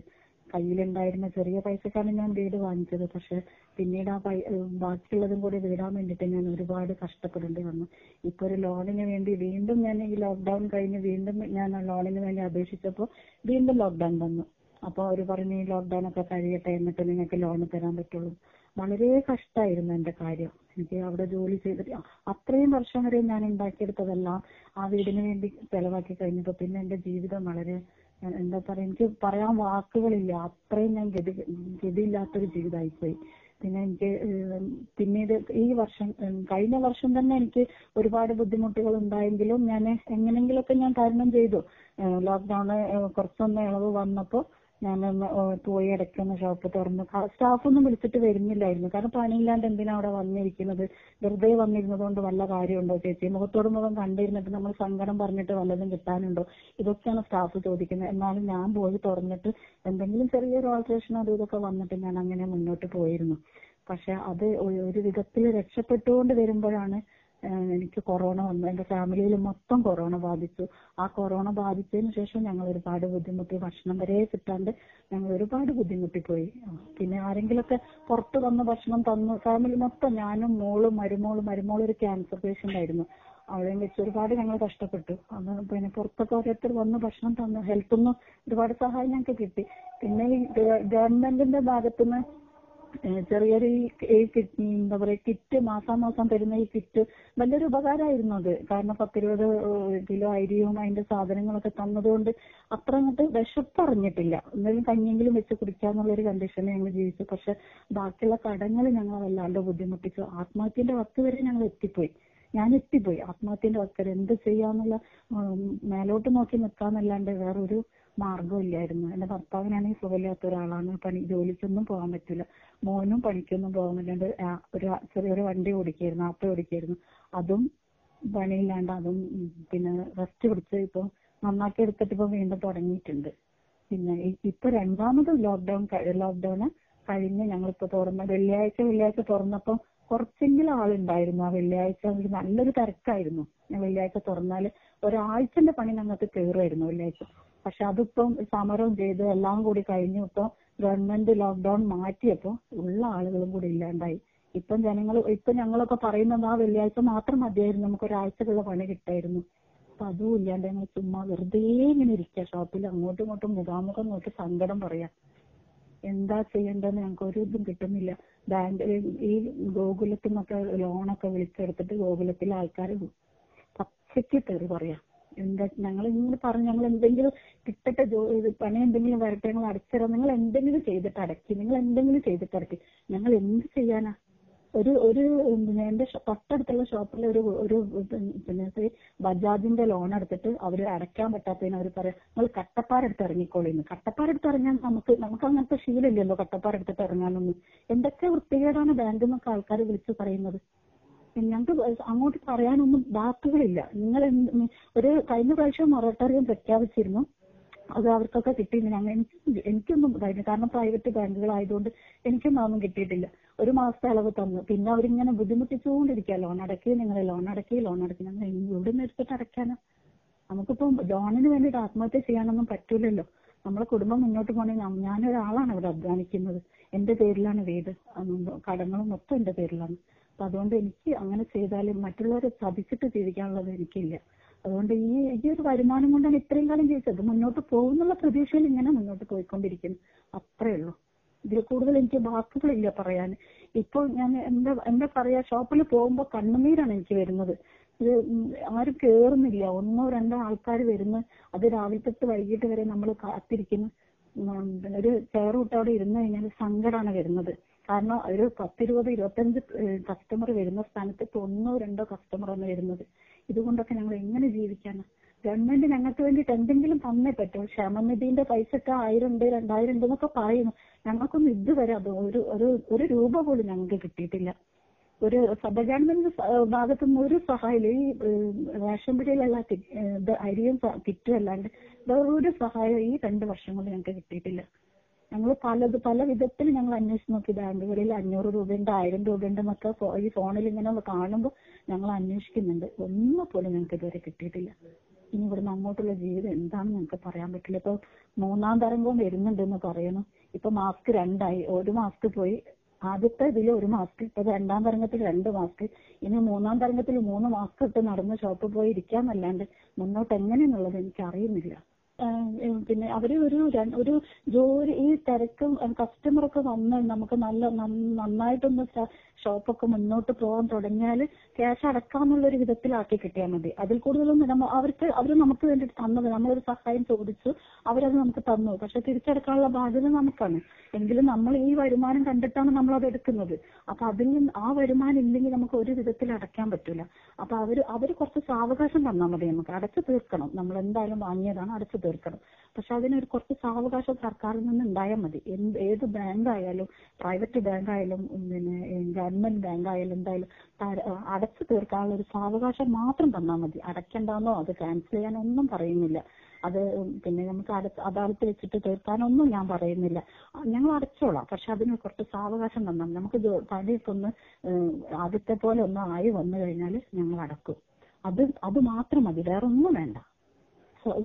ഷോപ്പിലൊന്നും ഇരിക്കാം ഷോപ്പിലും വീട്ടിലും ഇരിക്കാം. ആ സർക്കാർ തരുന്ന സൗജന്യ റേഷൻ വരെ തിന്നാനൊരു സ്വ- സ്വസ്ഥത ബാങ്കുകാർ തരുന്നില്ല. നിങ്ങൾ എങ്ങനെങ്കിലും അടക്കുക നിങ്ങൾ എങ്ങനെ നിങ്ങൾ എങ്ങനെ അടയ്ക്കാനാ? എങ്ങനെ അടയ്ക്കാനാന്ന് അവർ ചോദിച്ചിട്ട് അവർക്കും ഇല്ല ഉത്തരം. നിങ്ങൾ എന്തെങ്കിലും ചെയ്തിട്ട് അടക്കി എന്ന് പറയുന്നു. എന്ത് ചെയ്യാനാ ഞങ്ങൾ അടയ്ക്കാൻ ഒരു നിവൃത്തിയില്ല. അവിടെ പണി വന്നെങ്കിൽ മാത്രം എനിക്ക് അടയ്ക്കാൻ പറ്റുള്ളൂ. അല്ലാണ്ട് ഒന്നും നടക്കാം. എല്ലാവരുടെ സ്ഥിതി ഇത് തന്നെയാണ്. എല്ലാവരുടെയും ഈ മേഖലയിലുള്ള എല്ലാവരുടെയും സ്ഥിതി ഇത് തന്നെയാണ്. ഇപ്പൊ ഷോപ്പുകൾ ഒരുവിധമൊക്കെ പൂട്ടി തുടങ്ങി. പണിയില്ലാണ്ട് മേലെയുള്ളവരെ ഞാൻ ഫസ്റ്റ് ഫ്ലോറിലാണ്. സെക്കൻഡ് ഫ്ലോറിൽ തേർഡ് ഫ്ലോറിലൊക്കെ വന്ന് പറയുന്നുണ്ട് ചേച്ചി എന്തെങ്കിലും പണിയുണ്ട് ഞങ്ങൾക്കും കൂടി വിട് ചേച്ചി. ഒരു ചായെങ്കിലും കുടിക്കട്ടെ ഞങ്ങൾ വന്ന് ഇരുന്നിട്ട് ഒരു ചായ കുടിക്കാൻ വരെ പൈസ ഇല്ല. ഒരു ചായെങ്കിലും കുടിക്കട്ടെ ഞങ്ങൾ എന്ന് പറയുന്നുണ്ട് അവർ. ഞങ്ങൾ എന്ത് ചെയ്യണം ഞങ്ങൾക്ക് ഉണ്ടെങ്കിൽ ഞങ്ങൾക്ക് വന്നതുണ്ടെങ്കിലേ ഞങ്ങൾക്ക് അവർക്കും പറഞ്ഞയക്കാൻ പറ്റുള്ളൂ. ഞങ്ങൾ തന്നെ വെറുതെ ഇരിക്കുന്നു. ഇരു പതിന പതിനാറായിരം രൂപയാണ് എന്റെ ഷോപ്പിന്റെ റെന്റ് ഈ പതിനാറായിരം രൂപത്തിൽ രൂപ രൂപയിൽ ഒരു ഒരു എട്ട് രൂപ വരെ കൊടുക്കാൻ പറ്റാത്തൊരവസ്ഥയാണ് ഇപ്പൊ ഉള്ളത്. അവ വാടകക്കാരാണെങ്കിൽ വിളിച്ച് വെറുപ്പിക്കുന്നു. ഞങ്ങളും ജീവിക്കണ്ടേ ഞങ്ങളും ജീവിക്കണ്ടേ എന്ന് വെച്ചിട്ട്. ശരിയാണ് അവരെ ഷോപ്പ് നമുക്ക് തന്നതാണ്. നമ്മളത് നമ്മൾ ബാധ്യസ്ഥരാണ് അത് കൊടുക്കാൻ വാടക കൊടുക്കാൻ ഓരോ മാസവും വാടക കൊടുക്കാൻ നമ്മൾ ബാധ്യസ്ഥരാണ്. പക്ഷെ ഈ പത്ത് പത്ത് വർഷം ഞാൻ കറക്റ്റ് ആയിട്ട് കൊടുത്തിട്ടുണ്ട്. അതുകൊണ്ട് എന്റെ ഓണർ എന്താണെന്ന് അറിയില്ല. ഈ പ്രാവശ്യം വിളിച്ചിട്ടൊന്നും ഒന്നും പറഞ്ഞിട്ടൊന്നുമില്ല. ചേച്ചി എങ്ങനെങ്കിലും നോക്ക് മോളെ എങ്ങനെങ്കിലും നോക്ക് എന്തെങ്കിലും തരാൻ പറ്റുമോ നോക്കുന്ന മാത്രമേ പറയുന്നുള്ളൂ. ഞാൻ എന്നിട്ട് കമ്മിറ്റിനോട് പറയാണ്. കമ്മിറ്റി അവിടെ ഞങ്ങളുടെ യൂണിയൻ ഒക്കെ ഉണ്ട്. അവർ അവരോട് പറഞ്ഞപ്പോൾ അവർ പറഞ്ഞു ഞങ്ങളൊന്ന് സംസാരിച്ച് നോക്കട്ടെ ഓണർമാരോട് എല്ലാവരുടെയും നിങ്ങളെ മാത്രം സ്ഥിതിയല്ല എല്ലാവരുടെയും സ്ഥിതി തന്നെയാണ് ഞങ്ങൾ സംസാരിച്ച് നോക്കട്ടെ മീറ്റിംഗ് കൂടിയിട്ട് സംസാരിച്ചിട്ട് ഒരു ഒന്നോ രണ്ടോ മാസത്തെ ഇളവ് തരാൻ പറ്റുമെന്ന് ഞങ്ങളൊന്ന് ചോദിച്ചു നോക്കട്ടെ എന്ന് പറയുന്നുണ്ടായി പലിശയും കൂടുന്നുണ്ട്. ഇപ്പൊ മൂന്ന് മാസത്തെ അടവ് അടയ്ക്കാണ്ട് അവരിപ്പോ മെനയാൻ തന്നെ വിളിച്ച് ഞാൻ പോയപ്പോ അവർ പറയാണ് ഏഴായിരത്തി അഞ്ഞൂറ് രൂപ ഇൻട്രസ്റ്റ് കൂടിയിട്ടുണ്ടെന്ന്. ഞാൻ പറഞ്ഞു ഏഴായിരത്തി അഞ്ഞൂറ് രൂപ ഇൻട്രസ്റ്റ് കൂടിയിട്ട് ഒരു ആയിരം വരെ തരാൻ എന്റെ കയ്യിൽ ഇപ്പൊ ഇല്ല. നിങ്ങൾ എന്തെങ്കിലും ഇൻട്രസ്റ്റ് കുറച്ച് ചേച്ചി ഞങ്ങൾ എന്ത് ചെയ്യാനാ? ഞങ്ങൾക്ക് വരുന്ന ഓർഡർ പ്രകാരമല്ലേ നിങ്ങളോട് ഞങ്ങൾക്ക് പറയാൻ പറ്റുള്ളൂ അവരൊരു ഇൻട്രസ്റ്റും കുറച്ച് തരുന്നില്ല. സർക്കാരിന്റെതാണെങ്കിൽ സർക്കാരിന്റെ എന്തെങ്കിലും പറഞ്ഞിട്ടെങ്കിലും ചെയ്തു തരും എനിക്ക് ഞാൻ സർക്കാരിന് ഇതുവരെ ലോൺ എടുത്തിട്ടില്ല. ഇപ്പം പ്രൈവറ്റ് ബാങ്കിൽ നിന്നാണ് ഞാൻ ലോൺ എടുത്തത്. അവരിപ്പോ ഇങ്ങനെയാണ് പറയുന്നത്. മുതൽ വരെ അടക്കാൻ പറ്റാത്തൊരവസ്ഥയിൽ ഈ ഇൻട്രസ്റ്റും കൂടി കൂടി കഴിഞ്ഞാൽ എന്താ ചെയ്യാന്ന് ഐഡിയ ഇല്ല.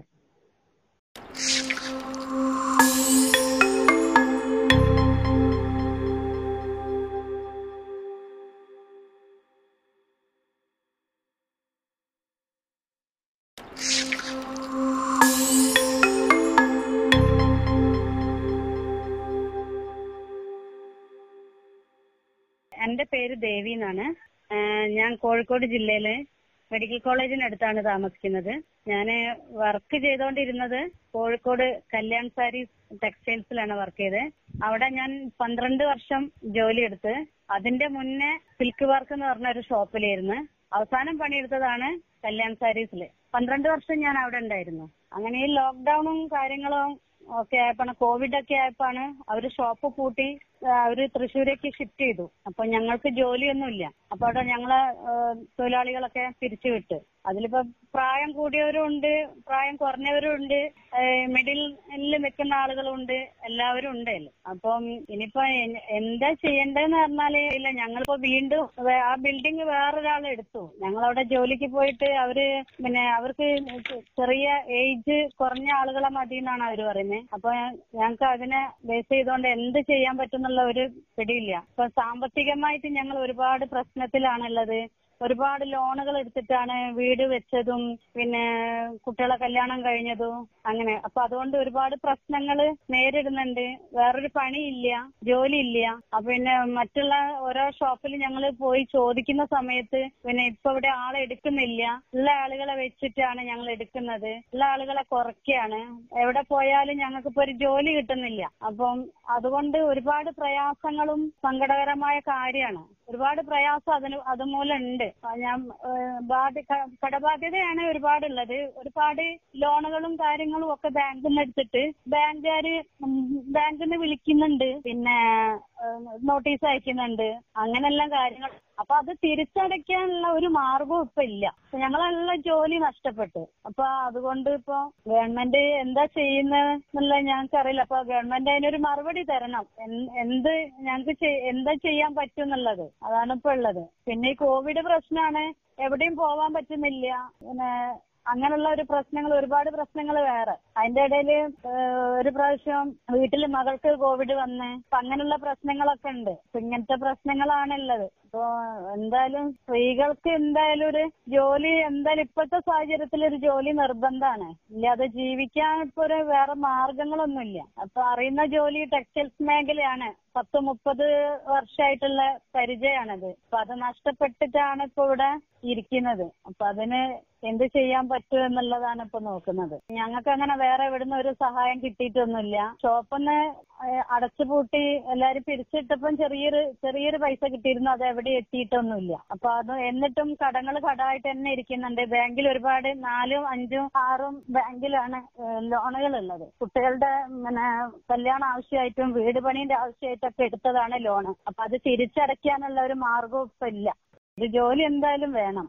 ഒരു ജോലി ഇല്ലാതെ എന്തായാലും ഇപ്പൊ മുന്നോട്ട് പോകാൻ പറ്റിയ അവസ്ഥയല്ല ഇപ്പൊ ഉള്ളത്. അപ്പൊ അത്രയും കഷ്ടപ്പാടും പ്രയാസങ്ങളും അനുഭവിക്കുകയാണ് ഇപ്പൊ ഇവിടുന്ന്.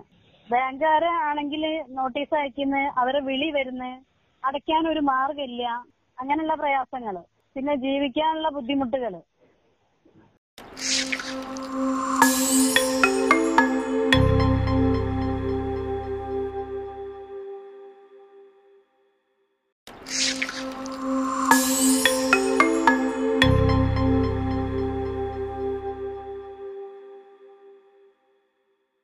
രണ്ട് ലക്ഷം രൂപ വായ്പ എടുക്കാൻ ജാമ്യം എന്നതിന്റെ പേരിൽ രണ്ട് കോടി എഴുപത് ലക്ഷമായി എന്ന് പറഞ്ഞുകൊണ്ട് എച്ച് ഡി എഫ് സി ബാങ്കും ഡി ആർ ടി കോടതിയും റിയൽ എസ്റ്റേറ്റ് മാഫിയകളും ചേർന്ന് ഞങ്ങളുടെ രണ്ടര കോടിയുടെ വസ്തു വെറും മുപ്പത്തിയേഴ് ലക്ഷത്തി എൺപതിനായിരം രൂപ വിറ്റ് കുടിയിറക്കുന്നതിനെതിരെ സർഫാസി വിരുദ്ധ ജനകീയ പ്രസ്ഥാനത്തിന്റെ നേതൃത്വത്തിൽ ചിതയൊരുക്കി സമരം ചെയ്തയാളാണ് ഞാൻ.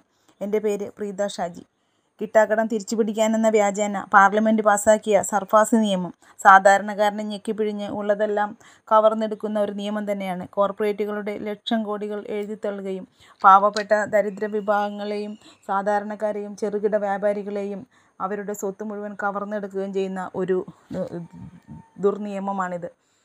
ഈ നിയമം മൂലം ബാങ്കുകൾക്ക് നൽകിയ അമിതാധികാരത്തിന്റെ തണലിൽ കടത്തിൽ വീണവരുടെ വസ്തുവകകൾ അതിവേഗത്തിൽ ബാങ്കുകൾക്ക് പിടിച്ചുകൊടുക്കുന്ന ഒരു നിയമ ഗുണ്ട സംവിധാനമായി ഡെപ്റ്റ് റിക്കവറി ട്രിബ്യൂണൽ രൂപാന്തരപ്പെടുകയുണ്ടായത്. ഞങ്ങളുടെ വസ്തു ലേലം ചെയ്തത് എം രംഗനാഥ് എന്ന ഒരു റിക്കവറി ഓഫീസറായിരുന്നു. അദ്ദേഹത്തെ രണ്ട് ലക്ഷം രൂപ കൈക്കൂലി വാങ്ങിയതിന് അറസ്റ്റ് ചെയ്തിട്ടുള്ളയാളാണ്. അപ്പോൾ തന്നെ റിയാർട്ടിയിൽ നടക്കുന്ന അഴിമതിയെക്കുറിച്ച് അറിയാമല്ലോ വൈപ്പിൻ പനമ്പുകാട് മേഖലയിൽ പതിനേഴ് ദരിദ്ര ദളിത് കുടുംബങ്ങളുടെ സമരം എല്ലാവർക്കും അറിയാവുന്നതാണ്. ആ സമരം ആ സമരത്തോടുകൂടിയാണ് സർഫാസി വിരുദ്ധ ജനകീയ പ്രസ്ഥാനം തന്നെ രൂപം കൊണ്ടത്. എന്നാൽ ഇന്ന് രവിചേട്ടൻ സുശീല ചേച്ചി ഇവരെല്ലാം അമ്പതിൽ അമ്പതിനായിരം രൂപയ്ക്ക് വേണ്ടിയിട്ടാണ് ഈ ആധാരം റിയൽ എസ്റ്റേറ്റുകാരുടെ കയ്യിൽ കൊടുക്കുന്നത്. അവർ പതിനഞ്ച് ലക്ഷം ഇരുപത്തഞ്ച് ലക്ഷവും ബാങ്കിൽ നിന്ന് എടുത്തുകൊണ്ട് അവരുടെ ആ പൈസ നിങ്ങൾ പൈസ അടച്ച് നിങ്ങൾ വേണമെങ്കിൽ ആധാരം എടുത്തു എന്നൊക്കെയുള്ള കർക്കശമായ നിലപാടിലാണ് നീങ്ങുന്നത്. ഇന്ന് ഈ സർക്കാരിന് അത് അവരും ഇന്ന് വമ്പൻ പണക്കാരായി മാറിക്കഴിഞ്ഞു. മകൾ ഡോ മകൾ എഞ്ചിനീയർ മകൻ ഡോക്ടർ ഒക്കെ ആയിട്ട് വില കൂടിയ കാറിലൊക്കെ പറന്ന് നടക്കുന്ന റിയൽ എസ്റ്റേറ്റ് മാഫിയകൾ ഈ ഗവൺമെന്റിന്റെ മുമ്പിൽ കൂടി തന്നെയാണ് നടക്കുന്നത്. എന്നിട്ട് ഇതുവരെ അവർക്കൊരു നടപടിയും ഗവൺമെന്റ് കൈകൊണ്ടിട്ടില്ല. മൂന്ന് മൂന്ന് നാല് വർഷത്തോളം അവർ തെരുവിൽ കിടന്ന് സമരം ചെയ്തതാണ്.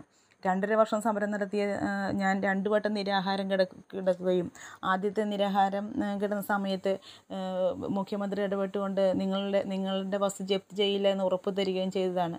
പക്ഷേ കൂടുതൽ ഫോഴ്സുമായി വന്ന് ജപ്തിക്ക് വന്ന് വരുന്നതിന്റെ തലേ ദിവസം ഭർത്താവിനെ കളക്ട്രേറ്റിൽ വിളിപ്പിച്ചിട്ട് പറഞ്ഞു നിങ്ങൾ സഹകരിക്കണം വീട്ടിൽ നിന്ന് ഇറങ്ങിക്കൊടുക്കണമെന്ന്.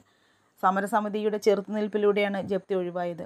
സമരസമിതി പ്രവർത്തകരെ ജാമ്യമില്ലാ വകുപ്പ് ചേർത്ത് അറസ്റ്റ് ചെയ്ത് ഇരുപത്തിരണ്ട് ദിവസം ജയിലിൽ അടയ്ക്കുകയും ചെയ്തു. ആറു മാസത്തേക്ക് ഈ സമരസ്ഥലത്തേക്ക് കയറരുതെന്ന് വിലക്കുകയും ചെയ്തിരുന്നു. റിയൽ എസ്റ്റേറ്റുകാർ പകരം ഭൂമി തരാമെന്ന് പറഞ്ഞുകൊണ്ട് വീണ്ടും കോടതിയെ സമീപിച്ചു. അതിലും ഭേദം മരണം തന്നെയാണെന്ന് ഞങ്ങൾ ഉറപ്പിച്ചു പറഞ്ഞിരുന്നു. പിന്നെ കോടതിയിൽ ഞാൻ കരഞ്ഞ് പറഞ്ഞ് കാൽ പിടിച്ചതുകൊണ്ട് ഞങ്ങളുടെ ഏഹ്, ഏഹ്, കേസ് വീണ്ടും എടുക്കാമെന്ന് കോടതി ഏറ്റു. ഞങ്ങളുടെ വസ്തു തിരികെ നൽകണമെന്നും ഡി ആർ സി സർട്ടിഫിക്കറ്റ് മൂന്ന് വർഷത്തിനുള്ളിൽ നടക്കേണ്ട ലേലം എട്ട് വർഷം ആയപ്പോഴാണ് നടന്നതെന്നും പക്ഷ പറഞ്ഞപ്പോൾ കോടതി കേസെടുത്തു. പക്ഷേ കോടതി ആവശ്യപ്പെട്ടതനുസരിച്ച് കേസ് എടുക്കണമെങ്കിൽ ജപ്തി നടക്കണം. നിങ്ങൾ വീട്ടിൽ നിന്ന് ഒഴിഞ്ഞു പോകണമെന്ന് ഉത്തരവിട്ടു. അതുപ്രകാരം ഞങ്ങൾ വീട് വിട്ടിറങ്ങി മൂന്ന് ദിവസത്തിനുള്ളിൽ കേസ് എടുക്കാമെന്നേറ്റ കോടതി മൂന്ന് നാല് മാസം കഴിഞ്ഞിട്ടാണ് കേസ് വിളിച്ചത്. കോടതി ഞങ്ങൾക്ക് അനുകൂലമായി തന്നെ വിധി വന്നു. നാൽപ്പത്തി അഞ്ചര ലക്ഷം രൂപ കോടതിയിലടക്കാൻ പറഞ്ഞു. ഇരുപത്തിനാല് ദിവസമാണ് സമയം തന്നത്. വെറും അഞ്ച് ദിവസം കൊണ്ട് നല്ലവരായ ജനങ്ങൾ തിരിച്ച് നൽകാമെന്ന വ്യവസ്ഥയിൽ ഞങ്ങൾ നാൽപ്പത്തിയഞ്ചര ലക്ഷം രൂപയും സമാഹരിക്കുകയുണ്ടായത്. എന്നാൽ കോടതിയിൽ കെട്ടിവെച്ച പൈസ റിയൽ എസ്റ്റേറ്റുകാർ സ്വീകരിക്കുകയും ചെയ്തു. പക്ഷേ അവർക്ക് മുപ്പത്തിയേഴ് ലക്ഷം ത്തിന് അമ്പത് ലക്ഷം രൂപയോളം അവർക്ക് കിട്ടി. ബാങ്ക് കൂടി പലിശയെല്ലാം ചേർത്ത് കൊടുത്തതാണ്. പക്ഷേ അവർക്ക് അത് പോരാ എന്ന് പറഞ്ഞുകൊണ്ട് അവർ സുപ്രീം കോടതി പോയിരിക്കുകയാണ് ഇപ്പോൾ. രണ്ട് റിട്ടയേർഡ് ജഡ്ജിമാരാണ് അവർക്ക് വേണ്ടി ഹാജരാകുന്നത്. ഞങ്ങൾ ഇരുപത്തഞ്ച് വർഷം അനുഭവിച്ചുകൊണ്ടിരുന്ന നരകയാതന ഇന്ന് ഇന്നും അതിനൊരു കുറവുമില്ല. ഇപ്പോൾ കടം കൂടി നാൽപ്പത്തഞ്ചര ലക്ഷം രൂപ കടക്കാരായി ഞങ്ങൾ. ഒരു ഒരുവിധം കഷ്ടപ്പെട്ട് ജീവിക്കുന്നവരെല്ലാവരും ഞങ്ങൾക്ക് പൈസ തന്നിരുന്നു. അവരെല്ലാം കാശ് തിരിച്ചു ചോദിക്കുമ്പോൾ ഞങ്ങൾക്ക് കൊടുക്കാനില്ലാതെ ഇന്ന് ഞങ്ങൾ വീർപ്പുകൊണ്ടുകയാണ്. എന്റെ മക്കളുടെ വിദ്യാഭ്യാസം എസ് എൽ സിക്കും പ്ലസ് ടുവിനും നല്ല മാർക്കുണ്ടായിട്ടും തുടർന്ന് പഠിക്കാൻ കഴിയാതെ ഡ്രൈവറാകേണ്ടി വന്ന മകനാണ് എന്റെ. കഷ് വീട്ടിലെ കഷ്ടപ്പാട് മൂലം അവൻ ഡ്രൈവറാകാമെന്ന് സമ്മതിച്ച് പോയതാണ്. ഇനിയും ഈ കോവിഡ് മഹാമാരിയെ തുടർന്ന് ജീവിതവും ജീവനും നഷ്ടപ്പെട്ടുകൊണ്ടിരിക്കുന്ന ഈ അവസരത്തിൽ ഇതേപോലെയുള്ള ജനദ്രോഹ നിയമങ്ങൾ റദ്ദ് ചെയ്യപ്പെടേണ്ടത് തികച്ചും അനിവാര്യമാണ്. ഇനിയും ഒരു ആത്മഹത്യയും നമ്മുടെ രാജ്യത്ത് ഉണ്ടാകാതെ ഇരിക്കാൻ ഈ ക്യാമ്പയിൻ ഉപകരിക്കുമാറാകട്ടെ എന്ന് ഞാൻ ആശംസിക്കുന്നു.